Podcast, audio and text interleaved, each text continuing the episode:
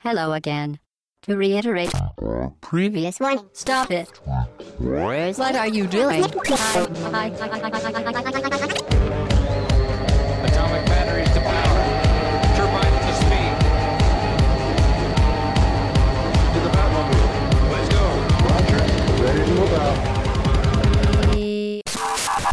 Au bas gauche droite.fr, le podcast session 32, nous sommes le dimanche 3 mars 2013. Salut, c'est Chine, je me présente.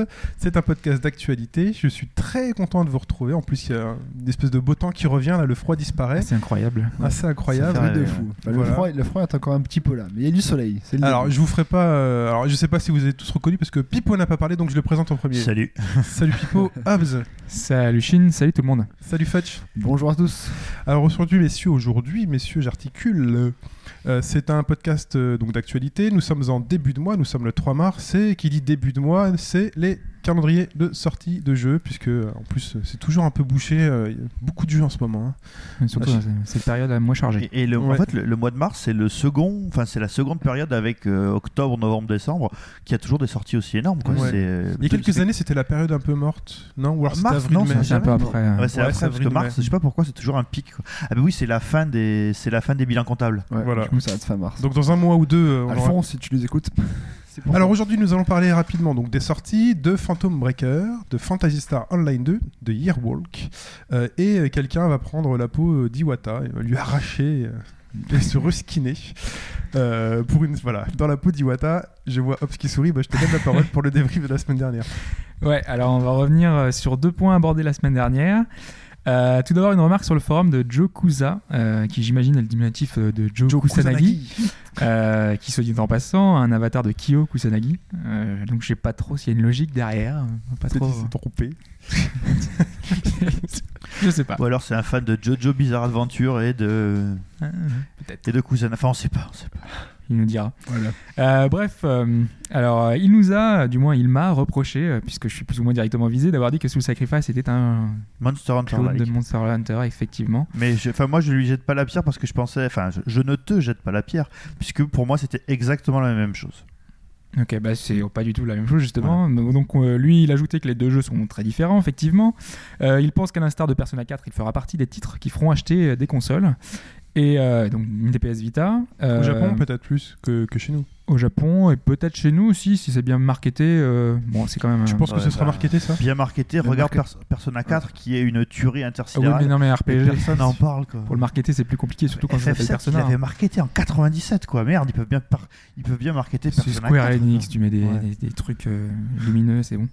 Euh, donc, voilà. euh, donc pour répondre effectivement à ça, euh, effectivement j'étais assez réducteur euh, sur, sur le jeu avec cette comparaison. Il propose pas mal d'idées assez intéressantes, notamment pour tout ce qui va tourner autour des sacrifices. C'est le titre, hein, mais c'est- un peu le, le centre du jeu. Euh, parce que je vous rappelle, rappelle vite fait le concept. c'est que pour obtenir des pouvoirs, il faudra sacrifier quelqu'un ou quelque chose.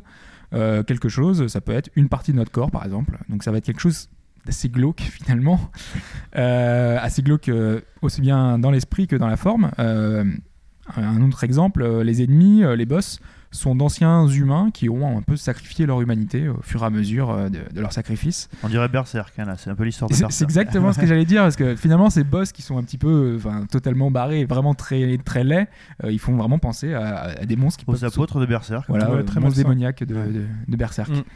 Euh, bah, donc ça sera pas forcément un jeu qui sera pas très grand public, mais alors vraiment pas du tout.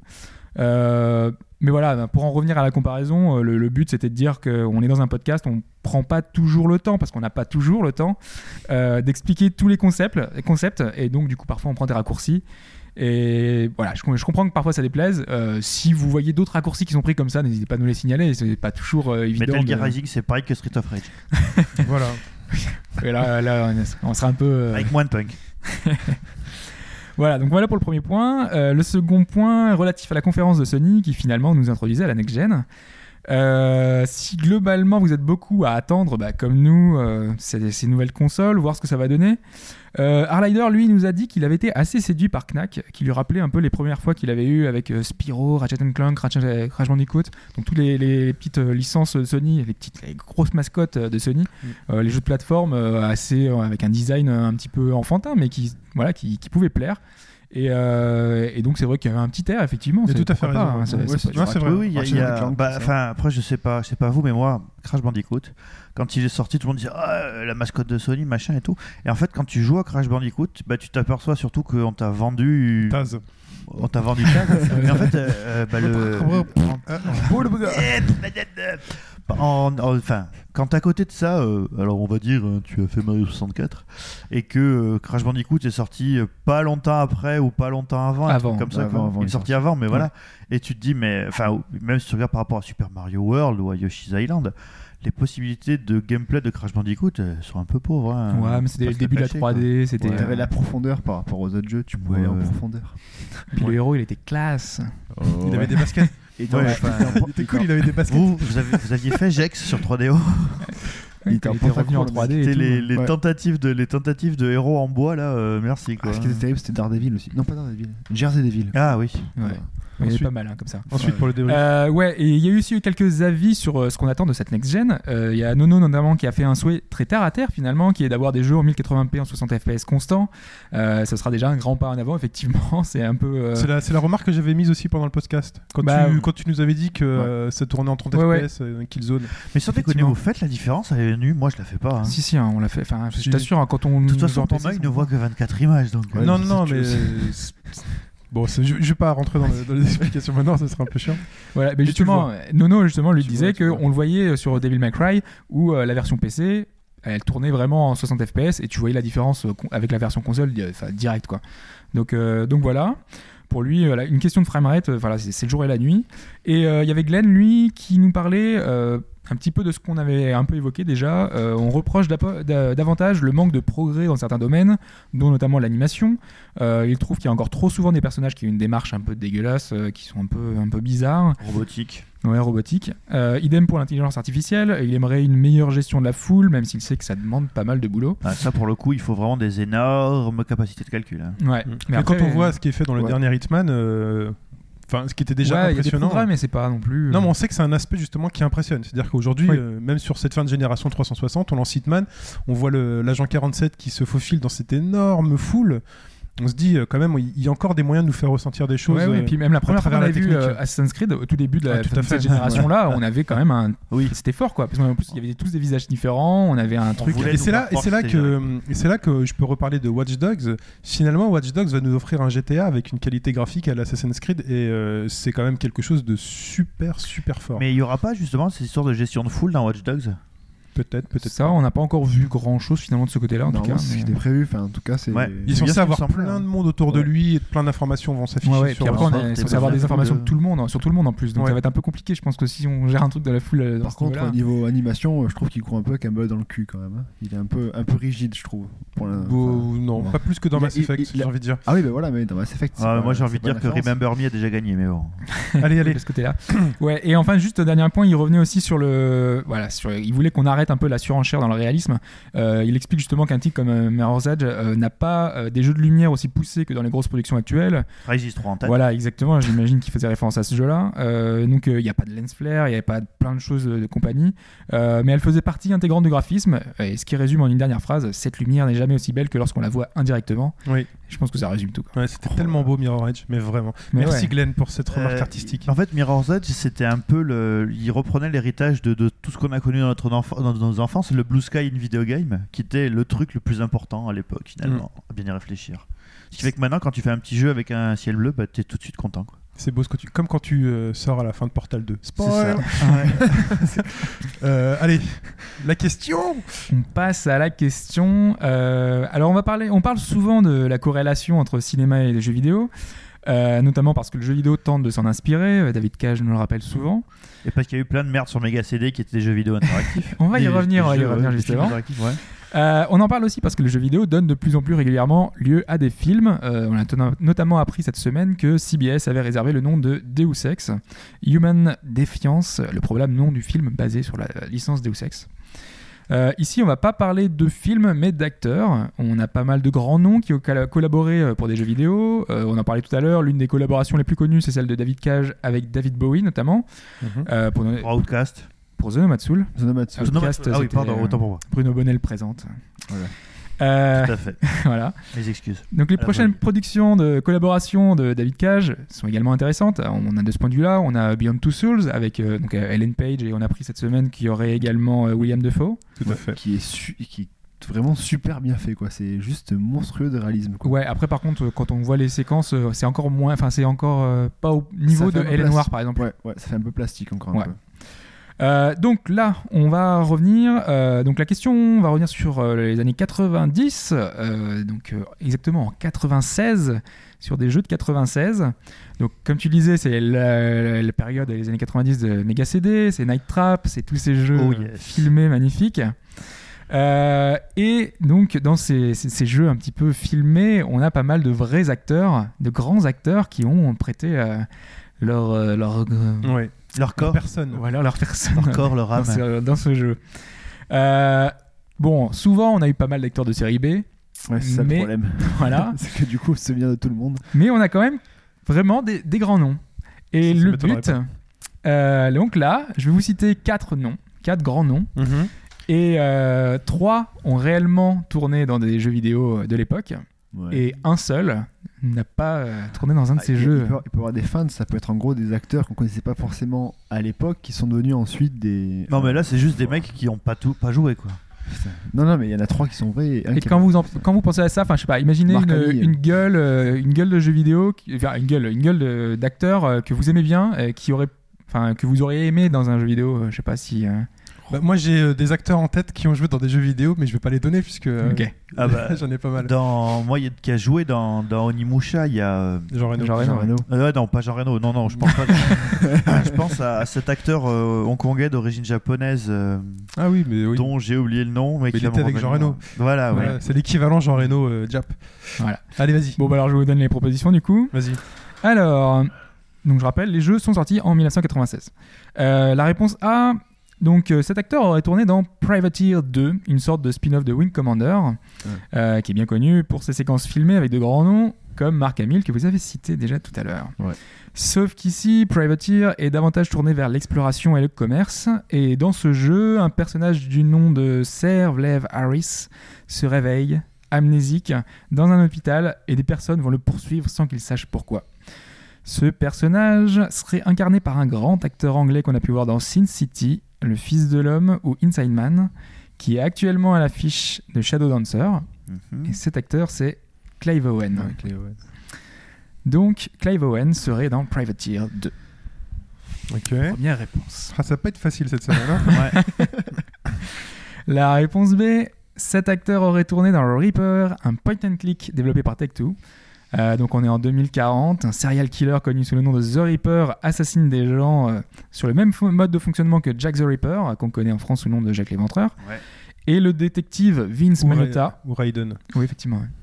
Donc le détective Vince Magnotta, rien à voir avec le gars qui tronçonne les gens, euh, va partir enquêter sur ces meurtres. Euh, et ce détective serait joué par un acteur américain qu'on a pu voir dans Pulp Fiction, euh, dans Sleepy Hollow, à l'affiche de, qui est encore à l'affiche de 7 psychopathes. Ah bah oui. Et cet acteur, c'est Christopher Walken. Christopher Walken. Voilà. Euh, Ah oui, il est, oui, il est dans Pulp Fiction. J'arrivais pas à faire le lien, mais effectivement, il a deux minutes. Quoi, il a deux minutes. Je cherchais aussi, mais c'est très court. Alors, la troisième réponse, la réponse C, il s'agit d'un acteur qui aurait tourné également dans un point and click très différent du précédent et qui s'appelle Toonstruck. Alors, Toonstruck euh, exite le réalisme, euh, le héros du jeu, dessinateur, est aspiré dans sa télé et téléporté dans un monde un peu cartoon euh, de son propre dessin animé en fait. Et il va être mêlé à une lutte entre Mignonia, le pays des gentils, et euh, Perfidia, le pays des méchants. Mhm. Un jeu complètement loufoque. euh, et le héros du jeu, le seul humain, c'est un acteur bien connu pour son rôle de docteur. Le docteur Emmett, Emmett Brown, Brown, de la trilogie Retour vers le futur. Donc il s'agit de Christopher Lloyd. Ouais, ça semble un peu comme Roger Rabbit, ça quand même. hein. C'est bah, c'est tout à fait ça. Et enfin, la réponse D. euh, elle nous ramène au tout premier Alerte Rouge, sorti en 1996 donc. Euh, Einstein met au point une machine à remonter dans le temps, fait disparaître Adolf Hitler avant qu'il ne soit au pouvoir, sauf qu'une menace en remplace une autre. Ce n'est plus l'Allemagne qui tente de conquérir le monde, Russes, euh, mais les Russes, exactement, de Staline. Et c'est Staline justement qui nous intéresse, puisqu'il est incarné par un acteur que l'on connaît bien, qui a joué dans No Country for All Men ou plus récemment dans Skyfall. Il s'agit de Javier Bardem. Donc nous avons quatre réponses. Nous avons donc euh, Clive Owen qui aurait joué dans le Privateer, Christopher Walken dans The Reaper, Christopher Lloyd dans euh, Toonstruck et enfin Javier Bardem dans euh, Rouge. C'est complexe. J'en ai un sûr. Alors, Alerte Rouge, je l'ai fait, donc pour moi, c'est la réponse D. J'ai aucun, aucun souvenir de Javier Bardem dans Alerte Rouge. D'accord. Alors fetch. Putain, c'est chaud parce que. Moi, je, ouais, je dirais la C, moi. La C, Avec Christopher Lloyd. Ouais, je sais pas, ça fait un peu trop. euh, Enfin, bon, après, c'est- possible, mais bon, je sais pas. Euh, alors moi j'en ai un sûr. J'en ai un sûr. Je sais, je sais qu'il a un truc, mais je le dirai pas parce que Ok, ouais, euh, pourquoi pas. ouais. pour pas casser le truc. Euh, Bardem dans Alerte rouge. Ouais, ça aussi, c'est chaud. Clive Owen, ça m'étonnerait pas qu'il ait participé à des, à des projets annexes parce qu'il l'a déjà fait. Privateer, je me souvenais même pas qu'il y avait eu un 2, quoi. Oh merde. Christopher Walken. euh, Oh là là, c'est au pif. Euh, là, vraiment, ça va être au pif. J'ai envie de dire Christopher Walken parce que euh, c'est quand même un très grand acteur et le jeu vidéo était peut-être pas super bien considéré à l'époque et qu'il avait peut-être pas besoin de ça pour vivre. Bam. Ah, c'est une bonne logique aussi. Donc du coup, la bonne réponse serait Clive Owen. La seule que vous auriez pas choisie. Voilà. ça pourrait, ça pourrait. C'est une que j'ai pas choisie en tout cas. Ok, bah donc euh, voilà, la- ce sera la réponse en fin de podcast. Voilà. Mais je sais qui a déjà perdu. Je le dirai. Voilà. Je regarde tout le monde pour que personne. ne- Et allez, c'est parti pour euh, les sorties du mois et on met un peu de piano.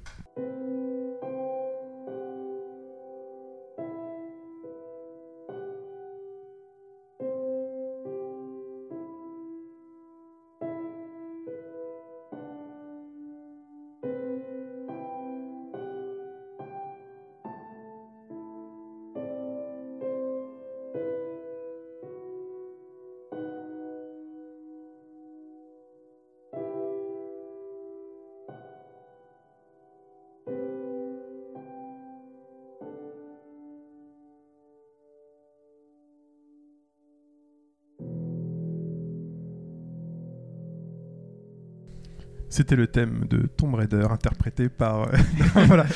Donc un très beau un très beau thème de piano. Euh, donc le thème du nouveau Tomb Raider qui sort donc ce mois-ci. On en parlera tout à l'heure pour sa date de sortie. Et on commence messieurs par les jeux ou le jeu déjà sorti euh, ce mois de mars qui est sorti donc le premier et c'est un jeu que tout le monde attendait. C'est Forza 4 édition jeu de course de l'année sur Ouais, parce que le jeu est déjà sorti depuis quelques temps quand même. Voilà. hein. Euh, et donc là, c'était une nouvelle édition euh, avec 21 nouvelles voitures. Donc en gros, c'est les voitures qui ont été sorties en pack tout au long de l'année Mm. et qui ont été euh, donc intégrées dans cette version. Voilà, donc c'est ultra classique, c'est sorti petit les... prix, hein. c'est un peu comme les rééditions livres de poche. euh, Les Gauthier, les trucs comme ça. Voilà, donc sorti à c'est- 30 euros. C'est une édition Game of the Year à 30 euros, ça peut être sympa. Forza 4.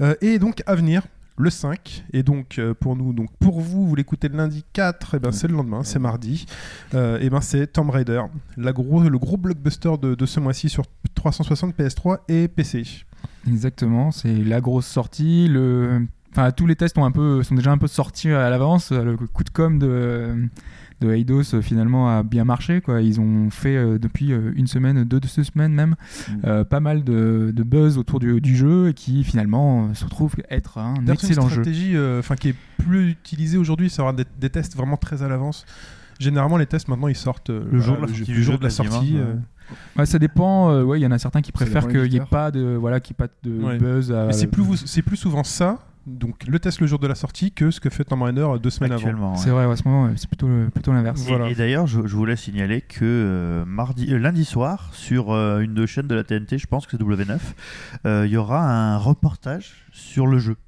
Ouais, Genre sur, à 23h, il y aura un reportage d'une heure, une heure et demie sur le renouveau de Tomb Raider. Je crois que, enfin, ils avaient déjà fait ça pour, enfin, pour Assassin's Creed, ils avaient passé le Lineage, le- enfin, le, Mm. Ah, les trucs. euh, Donc, je pense que Bah, pour la promo, com, ils peuvent quoi. faire quoi. Bah, Gros Tomb Raider, c'est un peu le, le retour de l'icône. De Lara Croft, merci Fetch. Non, mais.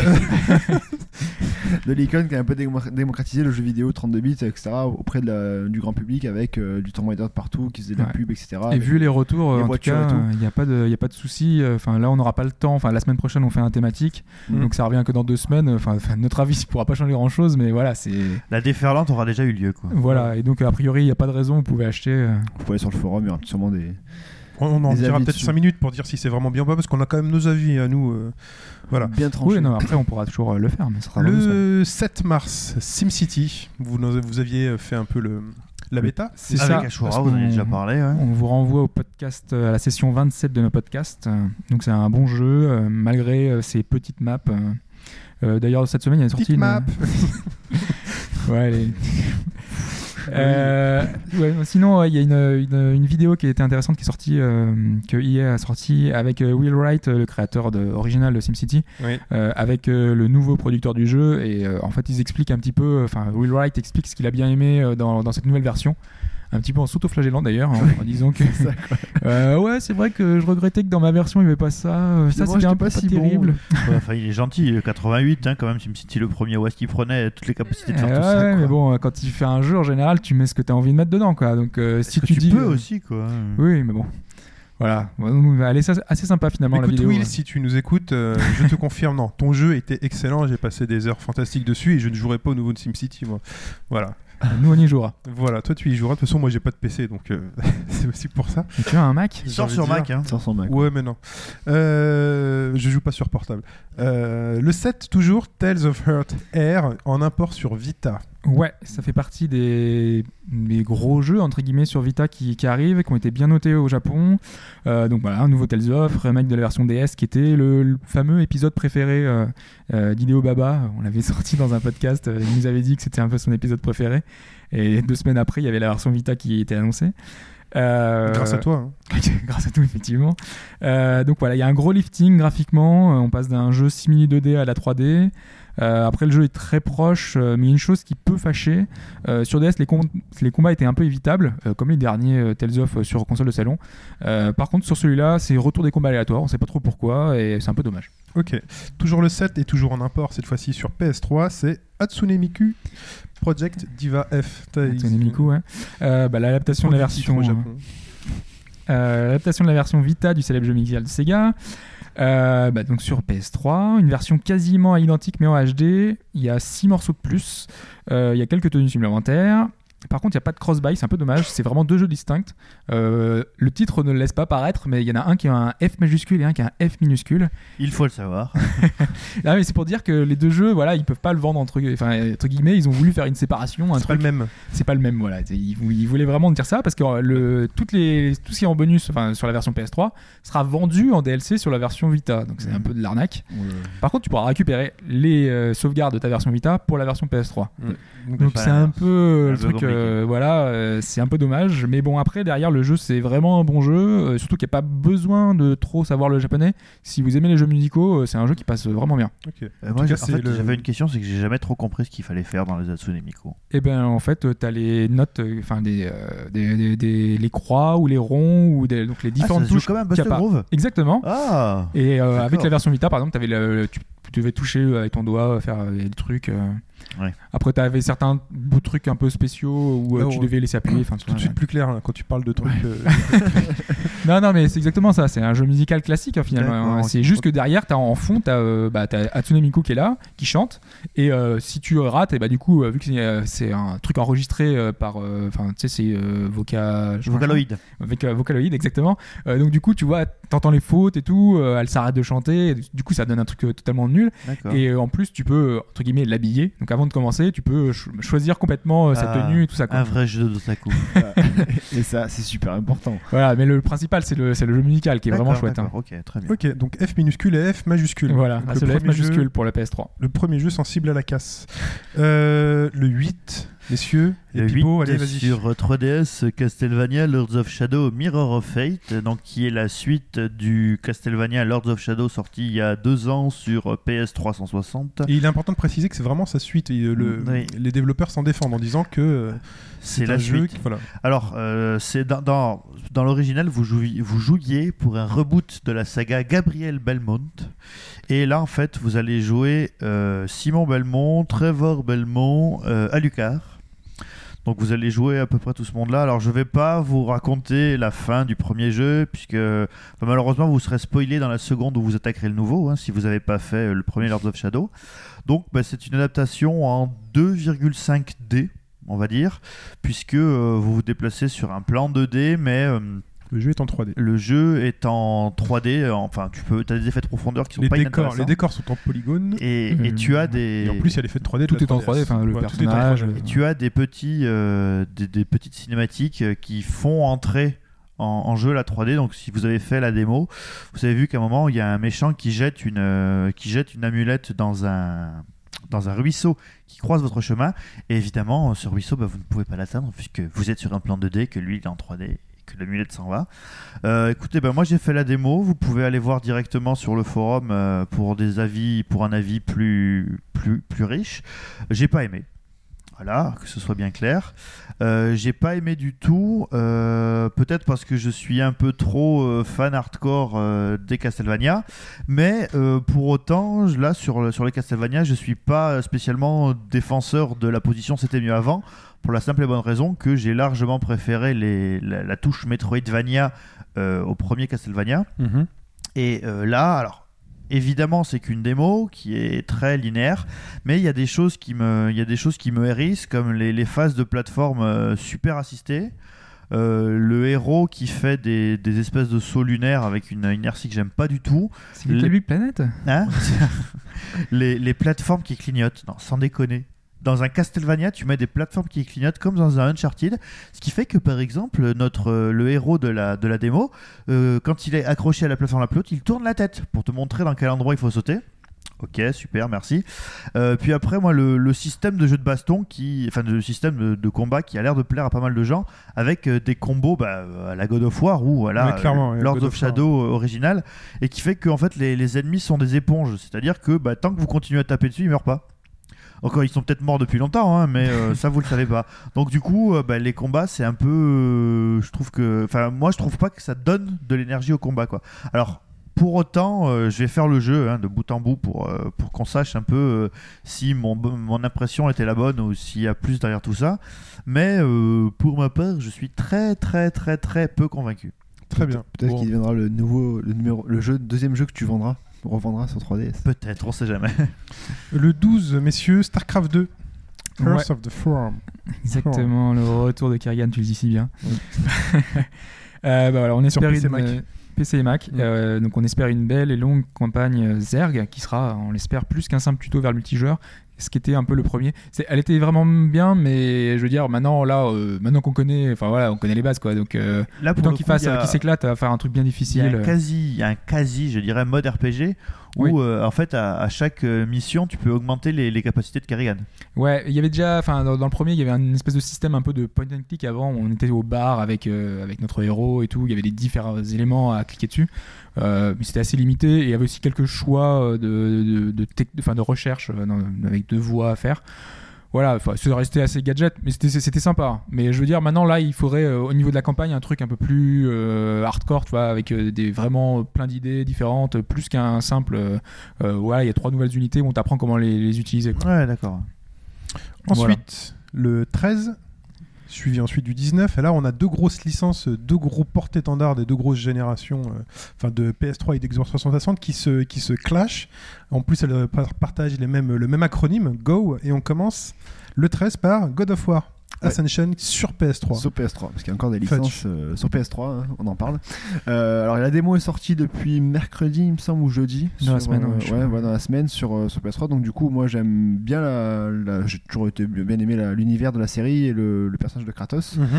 Du coup, bah, je me suis attelé sur la démo et en vo- voyant s'il y a un peu des nouveautés. Et en fait, ben, c'est un peu mitigé comme, comme, comme avis dans le sens où bah, l'univers est toujours là. Kratos est toujours aussi ben, puissant, toujours aussi Énervé. énervé, C'est la ouais. Suite euh, du 3 ou pas Ah là, on sait pas vraiment. sait pas. Euh, ça finit normalement, enfin, de ce que j'ai Parce que vu. le 3, euh, quand il finit, ça se finit un peu en autre boudin pour lui, j'ai envie de dire. Voilà, donc. Sans vouloir euh, spoiler. Ça, faudra, faudra voir dans le jeu même. Mais après, j'ai pas lu beaucoup de choses sur le jeu. Mais en tout cas, le, au niveau, alors, au niveau euh, graphisme, ça, ça a pas. Ça a quand même toujours aussi beau. Enfin, ça a pas mal évolué. Enfin, pas des masses, mais c'est quand même pas moche. Euh, En même temps, j'ai envie de dire qu'on était quasi au max hein, sur Ouais, of voilà, War 3. c'est ça. C'est euh, donc du coup, ça reste, reste un bon standard. C'est plus lumineux qu'avant. Alors le, la démo en elle-même, c'est un, un combat contre un boss. Enfin, il y a des petits, tu démarres contre des petits méchants, mais après tu passes à un boss euh, assez colossal comme dans tous les God of War, avec des phases de, de QTE. Euh, là aussi, comme tous les God of War. Donc c'est assez, euh, bah, c'est du God of War euh, de A à Z. Il n'y a pas de prise de risque. C'est toujours le même personnage avec les, toujours ces deux lames et les, avec chaînes. Les chaînes, ouais. Mhm. Donc euh, bah, c'est bourrin. Tu cassaignes du monstre, tu tapes du monstre. C'est euh, Les mêmes combos, il n'y a pas un petit combo. les mêmes combos pour l'instant, c'est toujours les mêmes. T'as que ces armes-là dans la démo. Donc un vrai gameplay, un bouton. Euh, non, Ouais, tu as- fais entre deux, tu vois. Un Tu peu à la fais- Ken's Rage. T'as t'as carré, voilà. Oh là là là là. Sauf que Ken, il a la classe. À part. C'est la différence. T'as carré et triangle, après les sauts pareil, t'as toujours le double saut assez, assez lent, etc. Mais bon, après c'est euh, c'est l'univers qui est toujours bien. Le, la démo, ne, voilà, c'est pas, c'est pas une déception, hein. ça, reste un, un- ça restera une valeur sûre pour les fans et, toujours un bon beat'em up, beat'em up, bref, ça c'est à vous de voir. Euh, c'est voilà, c'est un bon jeu. Bon, moi je le, le prendrai peut-être pas tout de suite parce C'est une a- bonne démo, en tout cas, Voilà. parce que tu as fait la démo. Voilà, c'est une bonne démo. Je le prendrai pas tout de suite parce qu'il y a d'autres jeux avant. Mais Donc en gros, euh, c'est la même chose. Si ça vous manque, euh, c'est l'idéal. Voilà, si ça vous manque, c'est l'idéal. Donc, sera euh, toujours aussi impressionnant, toujours aussi. Voilà, a toujours aussi. c'est alors c'est c'est toujours aussi scripté, mais c'est toujours aussi bien mis en scène, qui fait que bah en gros. C'est qui le, le boss? C'est un dieu un peu connu On l'a vu dans Gala ou non? Dans le gala, non, il est peut-être en page 8 de Voici, du dernier numéro de Voici, ouais, peut-être. Non, mais c'est un, c'est non, mec c'est- connu, non, c'est. Parce c'est qu'il a un peu tué tout le monde déjà, j'ai envie de dire. Ouais, non, là, là, c'est une sorte d'hydre un peu super moche qui rentre dans le. Qui, il y a un bras d'un- d'un géant euh, mort, en fait. Elle rentre dedans avec des petits parasites, elle le fait sortir. C'est une sorte de. Sorte de Ah, c'est zombie. Parce qu'en fait, c'est le zombie. zombie, quoi. C'est un zombie. Une sorte Ah, de pas pieuvre, enfin, une sorte, pas de pieuvre, mais de, de, de, de médusa avec une queue de serpent, machin, etc. Mais c'est, et le, le boss est immense, quoi. Donc, euh, Ok. pareil, voilà. Bon, chouette. Euh, et donc le 19, ça va être aussi chouette. C'est donc le deuxième Go, mais cette fois-ci sur euh, 360, c'est Gears of War qui revient avec le Judgment. Exactement le retour de Gears of War. euh, avec, Sans euh, Marcus hein, cette fois-ci. Sans Marcus, Ouais. effectivement, avec une euh, entre guillemets histoire euh, qui est censée être plus sombre cette fois-ci, euh, avec bah, les développeurs qui nous ont dit que le jeu avait, enfin, il y avait une impression de redondance chez certains, mais qui venait surtout parce que le jeu avait été souvent copié, euh, beaucoup copié cette génération, avec un peu tout le monde qui a repris le système de cover, un peu tout le monde utilise le Unreal Engine, donc on a toujours l'impression que c'est la même gueule que Gears ouais. of War. Mhm. Donc euh, même euh, un, des The Last Remnant, même des voilà, même des RPG où avait la, la tête d'un d'un Unreal, donc forcément c'était un- ça aide pas. Infinite Discovery avait le Unreal Engine Exactement 3 aussi, aussi. ouais. Euh, donc voilà, il y, a- il y a une sorte d'overdose, mais euh, ouais. après le, le jeu restera, enfin ça reste du Gears of War. A Ça priori il n'y a pas de grande euh, nouveauté. Avant le premier peut-être? Non? Euh, J'ai pas en On tête, pas. je crois pas, non, je crois parce que soit, je- il me semble que c'est après parce qu'ils sont en prison, euh, on les voit euh, prisonniers, donc. euh, Donc plus. Est-ce qu'on peut dire que c'est le Gears of War de la maturité? Plus sombre. euh, ouais. Bon, voilà. Je sais pas, Est-ce que, bon, ouais. est-ce que ça va redevenir intéressant? Parce que franchement, le troisième, on s'était fait chier. Tu Bah, ça, fait c'est chier. ton Si tu n'aimes pas, n'en je- dégoûte pas les autres. non, ça reste un bon jeu, mais c'est un peu. C'est c'est- malheureusement, ça, ouais, c'est un peu. C'est tellement copié que Ah, c'est vous n'étiez pas du tout ennuyé dans Gears of War 3 Moi Ouais, je bien me suis- aimé. moi. je me suis éclaté dans les trois. Ah ouais. Oui, Ouais. voilà, tu t'éclates de, de A à Z dedans, c'est du, c'est le jeu est d'une réussite de A à Z. Moi, je pense que les- pas je pense l'escalade voilà. entre du 1 au 2 au 3, je pense que l'escalade du toujours plus, tu vois, Better, Faster, Stronger, la Morbada, je pense que la, la promesse a été tenue à chaque fois. le 2. À chaque fois, on en avait un peu plus. Tu vois. Donc, du coup, ça. J'avoue que le m'allait. 3, j'ai eu toutes les peines du monde à aller au bout. le, Hmm. 2, le 2 était beaucoup plus surprenant que le 3. ouais. Il y a plus de prise de risque et tout. Ouais, puis il y avait des passages un peu plus marquants, je trouvais, avec Ouais, le, ouais. le verre et tout. Mm. ouais. On monte quand même sur un berserker, j'ai envie de dire. Ouais. Euh, donc, ensuite, le 20, euh, un Disgaea D2 sur PS3 et en import. Donc Ouais, là, la et puis, PS3, c'est que de l'import pour le moment. Euh, Sauf le God of War. Oui, mais bon, euh, c'est des titres voilà qui. Euh, le c'est toujours, euh, toujours intéressant, des jeux, des tactical euh, qui, qui, qui manquent un petit peu sur cette génération. Bien et hardcore, donc, euh, voilà, bien hardcore pour le coup. Euh, avec, ils ont enlevé le système de, où on pouvait rentrer dans les objets, on pouvait upgrader des, des objets. Oh, quel dommage. Ils l'ont remplacé par autre chose, je sais plus, je crois que c'est un système de un truc dans les rêves ou je sais plus quoi. Et tu perds autant de temps? je pense que tu Bah, perdre c'est ça, autant parce que si si c'est le tu but, peux quoi, de lever pouvoir, tous tes euh, objets, euh, en fait, le jeu avait la durée de vie infinie puisque tous les objets pouvaient être levelés au niveau 99. Quoi. Voilà, tu peux rentrer dans tous les objets, donc du coup, tu avais un, un infinité de donjons. Euh, mais ouais, donc voilà, là, y a- a priori, ils ont un système un peu similaire, mais différent dans l'approche. Ce sera pas les objets que tu pourras upgrader, ça sera un autre. Mais un les autre persos système. montent toujours les uns sur les autres, comme au Cirque du Soleil. oui, il y a toujours ce système Voilà. où tu peux attraper les autres. et les autres. Voilà. Voilà. Voilà, c'est tout- c'est très important, c'est ce qu'il y a de plus Et il y a un truc, une particularité aussi. Ouais. Il y a Larl, que- enfin le, le héros, euh, qui euh, apparemment est en fille. J'ai pas trop compris pourquoi, mais euh, une Ranma version fille demi. de Larl. C'est Ranma 1,5. Ouais, ça. On lui a balancé un, ça, truc ouais. d'eau chaude. Dans Détroit, ce sera un panda. Euh, le 22, messieurs, Dead or Alive 5 sur Vita. Ça va bastonner et ça va boubzonner. Qui instaure le, Boubzonner, ça le cross-buy en fait.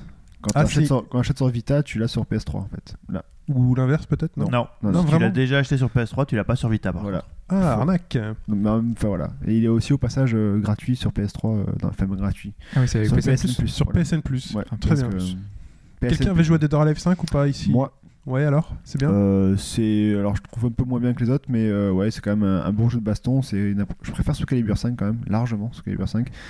Mais euh, ouais, ça va, c'est quand même pas. Puis il a un solo, pas- un solo qui est costaud, quoi, avec pas mal de cinématiques, pas mal de Ouais, trucs il y a intéressants. beaucoup de cinématiques, mais après c'est pas. Enfin, il est long quand même le solo. Hein. c'est, c'est- ça- Ouais, mais justement, ouais, contrairement à pas mal d'autres jeux Ouais. qui ont un peu salopé le Par solo. rapport à Soul Calibur- Soul Calibur 5 par exemple. Mais que tu préfères. Mais je préfère. Tu ouais. viens de le dire. Ouais, parce que les combats sont le, les- le mode de combat est beaucoup plus travaillé, beaucoup plus. euh, ça, Après, ça, ça se Ouais. discute aussi, mais Ça- c'est une question de préférence. Ouais, Moi c'est- aussi, je préfère Soul Calibur. Voilà. En Après, c'est un bon Enfin, jeu. Dead quand or même. Alive, dans l'approche, c'est plutôt euh, je t'en fous plein la gueule, je change de stage, euh, je pète un mur. et je gestion des contres, de machin. En fait, les C'est contres, c'était intéressant, les contres. Ouais, mais les comptes sont vachement plus chauds à placer en fait. Ils ont Ah. un peu relevé le niveau, donc Ah c'est un peu difficile, un peu plus difficile à placer. J'ai joué en même temps, j'ai dû jouer quoi J'ai joué Ouais, mais trois en même temps, hein. si tu connais pas bien ta frame data, fait, tu- j'ai envie de dire que là. Voilà, il faut bien Tu. Mais après, c'est vrai que c'est beaucoup dans, dans, le, dans, le, dans, dans les graphismes et dans le, le tag battle aussi. c'est bizarre parce que Dead or Alive, quand ça avait commencé, enfin dans ma tête, pour moi, c'était le jeu technique de base. C'était hyper technique de placer les contres quand tu joues avec Brass et compagnie, c'était super à, chaud. part- à partir du 2, dès que t'avais, dès que t'avais, en fait, c'était que des combats de contre. En fait. Enfin, les contres, euh, enfin, au début, tu, tu les bourrinais un peu, euh, les, les contres. hein, Ah, dans le premier, c'était très très dur. hein. Dans le premier, c'était hyper dur. Dans le 2, c'était super simple. Dans le 3, un peu plus relevé. Le 4, euh, c'était aussi assez facile. Et là, le 5, ils ont un peu relevé le niveau pour que ce soit un peu plus difficile. Et dans les Dead or Alive Volleyball, alors là, pas du tout. hein. Ah, t'as pas de contre là. Non. Non. Euh, le 26, deuxième blockbuster du mois. Enfin, je dis deuxième, Deuxième. il y en a peut-être un qui est passé, mais euh, parce que God of War et Gears of War, C'est des on va dire que c'est mini du, blockbusters. c'est du triple A, mais un peu voilà. Euh, Bioshock Infinite, Enfin. Ouais. enfin pour on certains. En, on en reparlera d'ici là, certains. mais euh, ça va être euh, enfin, voilà, un- un- le troisième volet de Bioshock, euh, d'un titre qui aurait pu, ou peut-être aurait dû rester un titre un petit peu à ambiance unique, euh, peut-être Mm. en. Moi, j'étais pas méga fan. épisode. J'ai- J'aimais beaucoup l'ambiance des premiers, des deuxièmes. Bah, c'est- c'est par ça, contre, au niveau FPS, voilà, comme certains diront, euh, ça a une bonne ambiance, tout ça, une bonne storyline. Mais après, au niveau du FPS, c'est Après, quand t'es dedans, quand tu vraiment quand t'es happé par euh, toute Mm. ce, cette- euh, ces trucs un peu grandioses avec avec la musique, avec toute cette ar- architecture qui est refaite et tout. Enfin, franchement, quand t'es dedans, c'est c'est énorme quoi. Oui.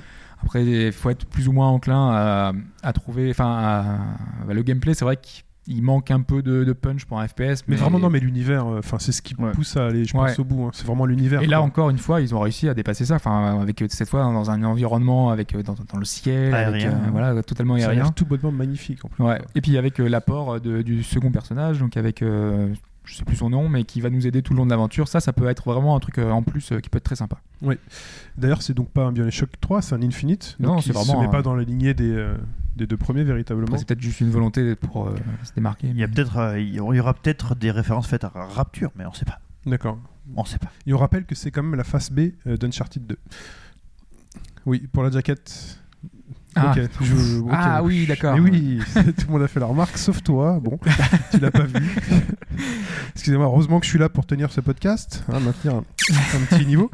Euh, le 27 mars, euh, Sly Cooper, voleur à travers le temps, Voilà. sur PS3 et Vita. Ouais, le retour de Sly Cooper. La série de Sly Sly Raccoon, Sly Raccoon. Ouais. Ouais. Ouais. Mais c'est une série qui est toujours sympathique, mais qui est pas sans, Elle sans a été plus. sympathique un jour. Bah, si, c'est Oh, sympa. ouais, quand si, c'est- sympathique. Ouais, voilà. ouais. Ouais. C'est ça le truc, ça, bah, ça plaira enfin, aux plus jeunes, par exemple, Ouais. qui, sont, qui, qui, qui ont ça. Après, Et aux fans de la série. Oui, Voilà. aux fans de la série. Il y a Voilà. du jeu sur PS3. Le 28, euh, Lego, Lego City Undercover sur Wii U. Ouais. Alors là, ça, euh, alors. GTA rencontre euh, l'univers Lego, euh, c'est assez énorme quand même, quoi. Et euh, bah, enfin, on- j'avoue que moi, de ce que j'ai vu, euh, on m'a fait beaucoup de promesses, mais après, euh, ce que vaut le jeu, j'ai pas pu, j'ai aucun élément qui, me, qui répond à mes questions. Donc, euh, la seule chose que je peux vous dire, c'est que si les promesses sont tenues, ça peut être énorme.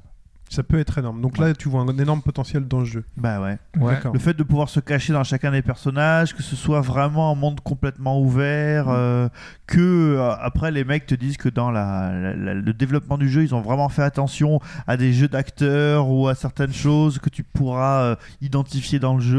euh. alors voilà, le problème c'est qu'après, euh, comme toujours, quand c'est trop ouvert, bah, il peut y avoir rien à faire au bout d'un moment. Mais euh, enfin, je sais pas, si les promesses sont tenues, ça peut valoir le coup. Après, euh, la question c'est est-ce que les promesses seront tenues? Moi, le truc que je crains, en fait, c'est que bah, le jeu, enfin, les jeux Lego de base, ils sont pas très, pas un gameplay très fin, pas très, très répétitif. ouais. très répétitif, euh, et ils sont surtout euh, connus pour leur, enfin voilà, le- le- la licence, un petit peu le côté euh, humoristique, euh, décalé euh, sur lequel ils reprennent ces licences-là. Ça reste des bons jeux après. Dé- décalé, c'est mais. des bons jeux, mais c'est très répétitif tout le temps. quoi. décalé, mais il y a un énorme respect de, de l'univers. Oui, complètement. Ah, le. Batman était assez énorme de ce côté-là. ouais. Même Star Wars. Imaginons donc, aussi. hein. Dans cet épisode-là, imaginons qu'on l'enlève ce côté-là, il reste finalement une coquille un peu vide, quoi. Je sais pas s'ils arriveront à dépasser. euh, Bah, ce qu'il y a, c'est que maintenant, ils, ils, sur- ils vont surfer sur le, le fait qu'ils ont des gros jeux, enfin des jeux à licence, etc., qu'ils ont fait leur, euh, sont acquis un public grâce à ça, et en gros, ben, vont faire un jeu donc sans grand nom euh, Bah, c'est un risque, ouais. C'est un risque, c'est un risque, mais euh, ils le font, on va dire, au bon moment. parce que- Ouais, mais voilà, faudra voir ce que ça va donner. Voilà. ouais. C'est un peu le chanteur d'un boys band qui fait euh, un peu sa carrière solo, qui se dit je vais faire mon album solo. Tu vois, là, Voilà, ouais, ouais. Lego se dit tiens, je quitte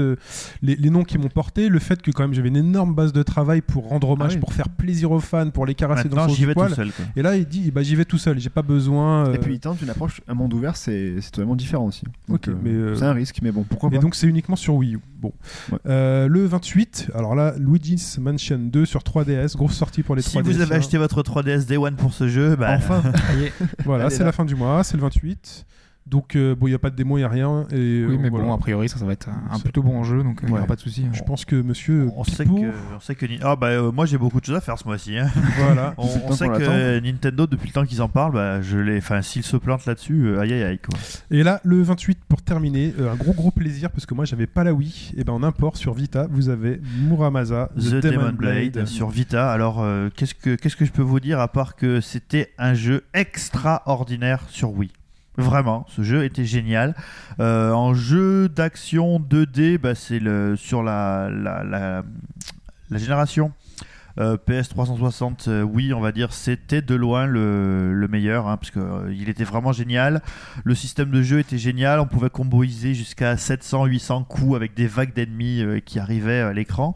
Alors, des gens pouvaient trouver ça peut-être un peu répétitif, parce que du coup, bah, tu rentrais dans un niveau, tu avais un point d'exclamation qui apparaissait, des ninjas qui t'attaquaient, et tu pouvais slasher ces ninjas avec la classe. Mais à côté de ça, tu avais plein de choses. Tu avais un système pour apprendre à faire la bouffe, un système pour forger tes armes. Puis c'était beau, et puis c'était beau, C'était beau, et c'était beau, magnifique. La 2D était vraiment magnifique. Tu pouvais faire 128 armes. Tu avais deux héros. Tu avais trois fins par héros. Alors moi j'avais fait les six fins parce que j'avais adoré, mais vraiment adoré quoi. Euh, alors il y avait juste un truc qui avait euh, déplu aux gens à l'époque, c'était que euh, pour sauter il fallait appuyer sur le bouton haut de la croix directionnelle, un peu comme dans un jeu de baston j'ai envie de te dire. Et en y réfléchissant bien, la manière dont les combos étaient gérés, c'était assez malin, assez croquant, comme dirait les, comme dirait Sylvie Lignac, de euh, mettre le saut sur la croix parce que euh, tu pouvais continuer à sauter parce que tu pouvais faire des sauts quasi infinis et, euh, et pouvais attaquer donc avec tes boutons, euh, tes boutons d'attaque. Je sais que sur Vita, on a la possibilité de mettre le saut sur les boutons. J'espère comme qu'ils vont aussi laisser la possibilité de laisser le saut euh, sur la croix. Euh, en tout cas, euh, est-ce qu'il y a besoin de, de comprendre le japonais? Si vous vous foutez de l'histoire, c'est pas Ah, il n'y aura peine. pas une petite euh, piste anglaise là? Bah, s'il sort qu'au Japon, à mon avis, euh, il y aura rien de tout ça. hein. Mais bon, si. euh, alors, l'histoire est pas mal, mais c'est peut-être pas le plus intéressant. Moi, j'ai envie de vous dire, euh, faites-le. quoi. Franchement, parce que c'était tellement génial. Et puis, je sais pas du tout si ça sortira en Europe. En plus, ça a l'air de super bien se prêter au support et au superbe écran de la Vita. Donc, Ah, mais euh, ouais, là, euh, Le jeu était déjà magnifique, mais là, ça va, c'est- c'est- c'est- Ouais. ça a quoi. Ouais, là, franchement, allez-y parce que c'était de, de, fin, euh, sur Wii, euh, sur Wii, pour moi, c'est un des trois meilleurs jeux de la Wii. Donc, euh, allez-y, foncez sur votre. Moi, ça fait partie des rares jeux qui me faisaient regretter de ne pas avoir cette console pourrie. J'étais quand même pour le pourri. Euh, eh bien, Pas aussi pourri que la PS3 quand même. exactement. Mais pas encore aussi pourri que la Vita. Tout à fait. voilà. On les a toutes faites. c'est bon, C'est il y en a- bon. Il y en a plus là. Euh, eh bien, on passe à Phantom Breaker.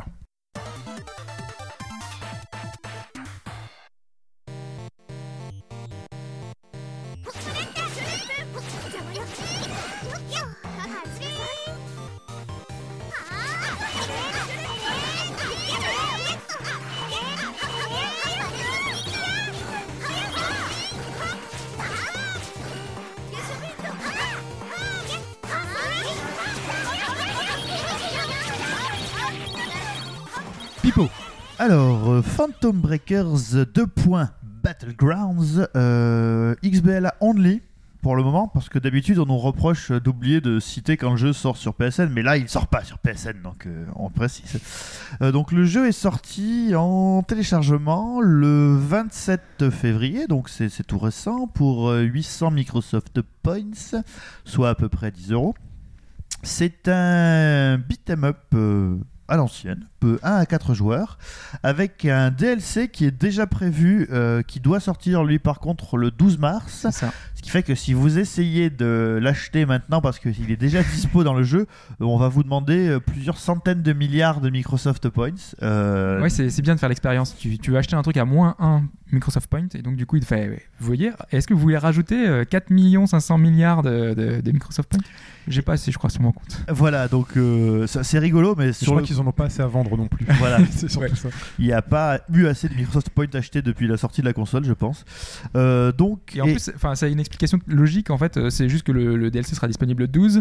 et, euh, et vous voulez pas faire un patch parce que ça coûte cher. euh, C'est auprès d'un de Microsoft, il faut payer des sous pour une, un tr- un truc. Et donc du coup, bah voilà, ils ont mis moins 1 et tant que et- et, lorsque la date sera arrivée, le prix passera au prix normal. Quoi. Voilà, et donc dans ce, dans ce DLC, euh, en fait, surtout vous achetez un cinquième personnage, puisque le jeu est jouable avec quatre persos. Quel personnage Et ce personnage est Kuristina de Steins Gate. Et oui, c'est l'assistante. très, très Moi, content. suis- moi, moi, c'est comme ça que j'ai connu le jeu en fait. hein. Moi, j'ai- Alors, on n'a pas dit ce que c'était.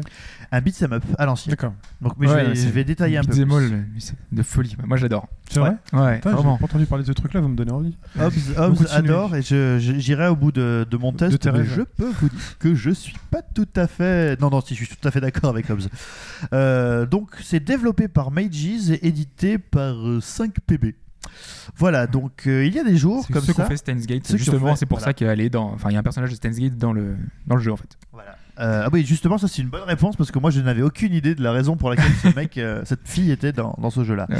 Donc en fait, il y a des jours comme ça où, pour paraphraser Cool Chain, tout part en couille, tout cool, et euh, ces jours-là, on a quand même des fois bien besoin d'un exutoire. Certains font du sport, d'autres boivent des coups, d'autres encore font des achats impulsifs. Moi, dans ces cas-là, j'aime bien jouer à des jeux vidéo bourrins. Des trucs pas prises de tête. euh, alors, du coup, j'évite les jeux de baston compétitifs. Parce que pour se prendre la tête, il n'y a rien de pire qu'un Street Fighter en ligne ou un FIFA en ligne.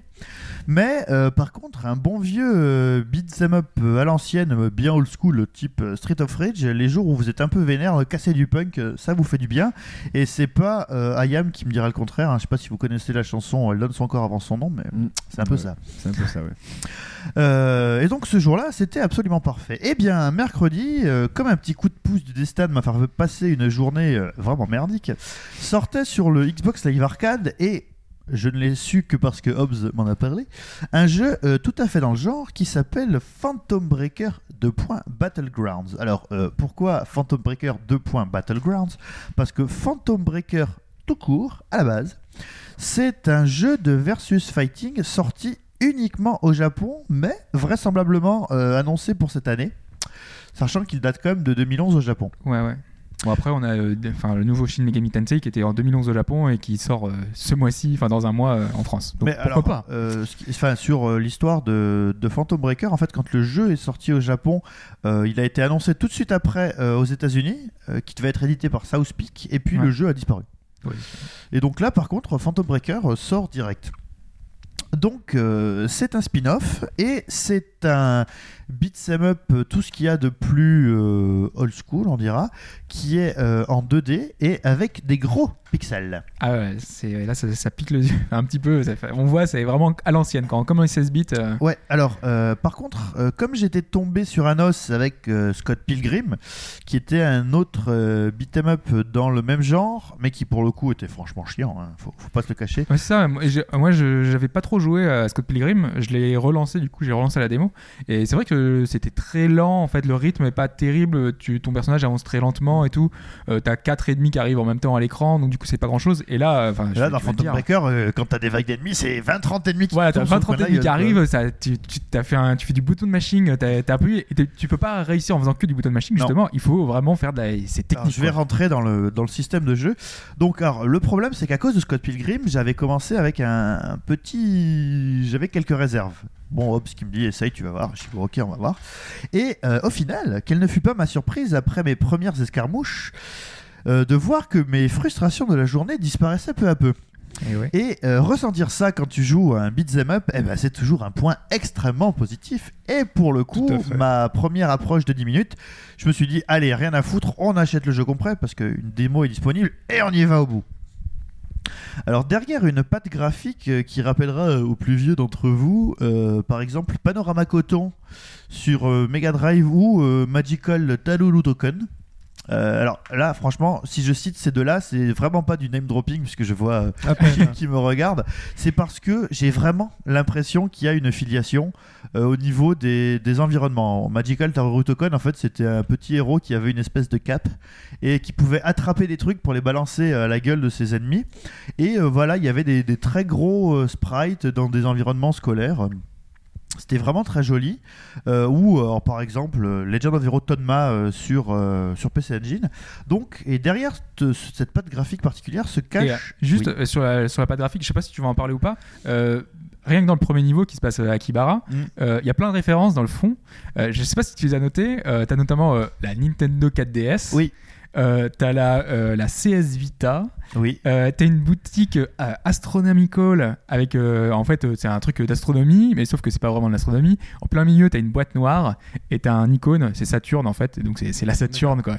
La petite référence sympa. Euh, t'as des pourings t'as une salle d'arcade Sega mais sauf que le, G est, est, caché par un truc. Ah, c'est barré coup, tu peux pas voir la salle ouais tu d'arcade. peux pas voir le truc. Et donc voilà il y, a- il y a plein de petites références comme ça qui sont assez sympas dans le, dans le décor. Donc, ça, au final, c'est un beat'em up euh, résolument moderne dans l'approche. Euh, tout d'abord par son gimmick principal de gameplay, qui est en fait le baston sur la baston sur des lignes parallèles, comme dans Fatal Fury ou encore mieux Guardian Heroes. ouais vraiment ça fait Guardian Heroes quoi Il y a un petit bouton pour faire des roulades d'un plan à l'autre. Et en Ouais. fait, il y a un bouton pour Ah, sauter d'un plan à l'autre. d'accord. Voilà. Il y a que deux plans c'est pas comme Guardian Heroes je crois qu'il y en a trois euh, Il y a deux quatre. plans là. ouais. Fatal Voilà, Fury, c'est deux deux. plans. En fait, Ouais. il y a deux plans et selon les niveaux, en fait, on a un troisième. Mais en fait, si Ouais. tu es sur le troisième, tu peux pas revenir sur le premier parce qu'il y a eu un décalage. Enfin, c'est pas, c'est pas. ah, c'est un peu compliqué à expliquer comme ça, mais dans le jeu, euh, vous comprendrez très bien. Euh, donc, euh, enfin, en effet, vous combattez des ennemis en ligne et vous pouvez passer de l'un à l'autre hein, juste par un bouton de tranche. hein. donc, c'est le- la, la gâchette, non pas la gâchette, le bouton gauche qui vous permet de sauter d'une ligne à l'autre.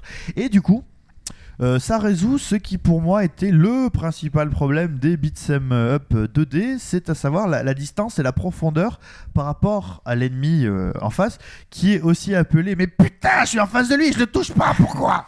Voilà. Je pense que vous l'avez tous vécu. Oui, oui. Sans- sans- moi, je l'ai vécu sans crier. Voilà. Et ça, c'est extrêmement pénible et de jouer sur des lignes parallèles, là, comme ça, ça résout vachement les problèmes. Donc, euh, ce qu'il faut savoir, c'est que c'est quand même avant tout un jeu à système. Euh, donc, il y a une garde, c'est très rare dans un jeu de baston 2D qu'il y ait une garde. Mais ouais, mais en fait, c'est vraiment, enfin, c'est limite, c'est un jeu de baston, quoi. Voilà, ouais. Parce qu'il y a vraiment tout le système d'un jeu Ah de oui, baston. parce que vous avez des coups IX, comme dans un Street Fighter 4, des coups spéciaux, une barre de stamina, donc euh, que vous devez remplir au fur et à mesure des enchaînements que vous donnez pour pouvoir balancer des coups spéciaux qui sont souvent des coups à distance. euh. Ouais. Alors, euh, vous pouvez jouer quatre personnages et ces quatre personnages se jouent très différemment. C'est vrai, hein, moi je j'ai beaucoup joué avec Waka qui est euh, la gardienne d'un temple qui se bat avec une longue lance. Ouais, moi, je joue euh, la ninja, euh, je sais plus comment elle s'appelle. Ren, c'est la quatrième qui se joue avec quatrième, des sailles, ouais. ouais. Euh, vous avez des possibilités comme euh, bah, interrompre vos coups spéciaux, donc vous avez des cancels, ça c'est assez énorme, et vous pouvez interrompre bah, aussi bien les vôtres ou ceux des ennemis euh, en train de vous tataner. Euh, au début, en fait, au tout début du jeu, dans le premier niveau, vous disposez de tous vos pouvoirs, et le jeu paraît tellement simple, donc c'est un peu la croyeur s'amuse, quoi, tu vois, genre Love, Exciting and New. Ouais, c'est ça, la Et- démo est su- super simple. hein. Donc, Voilà, vous vous ouais. inquiétez pas, c'est juste la démo, c'est juste le premier niveau où t'as tous tes pouvoirs. Et après, tu les as Plus. Parce qu'en fait, il est très démo et puis il te dit, ouais, c'est pourri. Mais euh, grâce à un rebondissement d'histoire euh, bah, à la Symphony of the Night, hein, c'est-à-dire qu'on vous pique tous vos pouvoirs euh, à, À la, fin du Metroid. premier- à la Metroid aussi, à la fin du premier niveau. Euh, donc, euh, du coup, à chaque niveau et en fonction de vos performances, donc plus votre combo est long, plus vous gagnez des grosses pièces et des joyaux riches en Mm. XP, vous pouvez refaire votre arbre de compétences et distribuer des bonus à vos stats d'attaque, défense et vitesse. Donc, les arbres de compétences sont différents en fonction euh, des personnages. Et le truc à noter, c'est que quand on arrive le le level maximum, le level 50, euh, tu peux pas tout monter en fait. Tu peux pas. Donc, tu es vraiment obligé de choisir des branches, euh, ce que tu veux. euh, tu peux pas vraiment monter. Sachant que euh, pour arriver au niveau 99, il faut acheter le DLC. Ah, Ouais, c'est ça ok, la différence. ça. Donc, alors, je finis rapidement sur le système. Euh, donc, le jeu se joue avec trois boutons. Donc, il y a un coup faible, un coup moyen, un coup fort, plus des coups spéciaux et des combos euh, de touches et changements de plan. Donc, ça, c'est vrai. Franchement, hein, c'est au début, vous comprenez rien, vous jouez vraiment comme un bourrin et Ouais. vous avez vraiment intérêt à comprendre le gameplay pour pouvoir battre vos ennemis parce qu'un boss peut vous tataner en 10 secondes, mais de la même manière, vous pouvez l'éclater en 10 secondes. Ouais, parce qu'au début ça passe. Euh, au début, les premiers niveaux, on peut le faire en bourrinant tout le temps, mais après, au fur et à mesure, la difficulté augmente. Et euh, une fois qu'on arrive au boss final, bah, tu te fais dés- dés- désinguer si tu fais vraiment toujours la même chose. Quoi. Donc voilà, donc euh, pour pouvoir faire ces combos de 10 secondes, donc la différence se fait surtout sur votre capacité à gérer euh, le système. Alors là, les grandes spécificités, c'est qu'il peut se jouer en multi local à 4, mais aussi en multi en ligne. Ah, ce super. que tous les autres jeux de baston du même genre ne faisaient pas. Ça, c'est Ouais, bien, et on ça. peut reprendre son perso, donc on a levelé en solo euh, pour jouer en multi. Et on peut en plus faire du, du battle. On peut Il y a se du battle euh, des personnages voilà. euh, voilà, c'est quoi C'est le jeu parfait ou quoi là? Attends. Donc la, la chiptune est haletante, la patte Elle est graphique. géniale la chiptune. Et moi, Ouais. ça me fait penser à du Sonic, à du, mé- enfin, des sonorités Mega Drive, elles sont terribles. Et c'est vrai que la, la patte est très Mega Drive. Là, je suis d'accord avec, avec Hobbs, c'est vraiment hyper Mega Drive. Euh, au niveau graphique, donc franchement, ça pète. Il y a des perspectives 3D très très belles. Je sais pas si tu te souviens des niveaux Hobbs où tu es en ligne, tu es en plan, mais le fond en fait se déplace en 3D et t'as des super perspectives. C'est pas Euh, toujours très très beau. Enfin, il y a des trucs qui sont assez, assez grossiers, mais globalement, mais ça, ça Mega. Drive. Ouais, non, ouais. Euh, alors au niveau des ennemis, le color swap est très limité. Donc Ouais. plutôt que juste changer la couleur, en fait, c'est carrément il y a juste la tête de l'ennemi qui change, mais il y a au moins la tête qui change.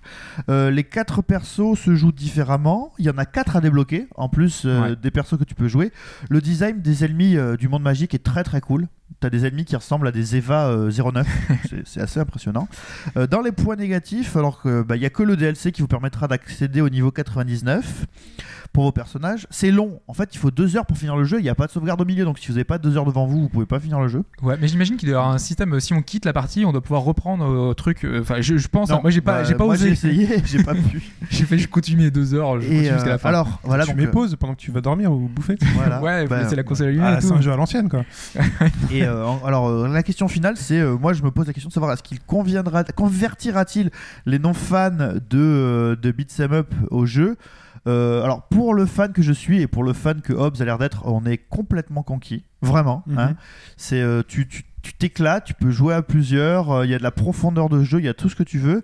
Après, si c'est pas votre cam, euh, j'ai vraiment du mal à vous dire allez-y. quoi. Ouais, ouais, c'est ça. Bah, après, il vaut que 800 euh, En même points, temps, je pense que c'est pas si- beaucoup. Si, si vous avez bien écouté la description et si vous avez apprécié le fait que ce soit technique, un vrai système de gameplay, je pense que vous savez que ça va vous plaire ou pas. Ouais, ouais. Après, euh, moi, mon premier run, je l'ai fait, c'était un peu trop simple. Mais après, le deuxième run, tu peux faire en hard, tu peux faire. Et c'est là que ça prend vraiment son, son ampleur parce que vraiment, tu, vu que tu maîtrises un peu le gameplay, tu peux enchaîner, tu peux faire des, des coups spéciaux, tu vraiment, tu tu- tu t'éclates quoi. Il y a un leaderboard ou des trucs comme ça en plus Ouais. Ouais, ouais, ouais. il y a des leaderboards. Ouais. Ok. Et j'ai essayé un peu en ligne, ça marche bien aussi. Ok. Et Bon. Voilà. Bah, je me sens peut-être obligé de bah, bah, on pourra se faire un petit truc en coop. Moi, je, Ah, c'est je- clair. On peut jouer à 4, on peut jouer à 4 en, En ligne, multi local, en multi en ligne. Donc, Bah, euh, laissez-moi quelques aller. jours, laissez-moi quelques jours euh, Ok. et, euh, et j'arrive pour- vous rejoindre. Et ben c'était super, Pipo. Et euh, maintenant c'est pour euh, Hobbs avec Phantasy Star Online 2.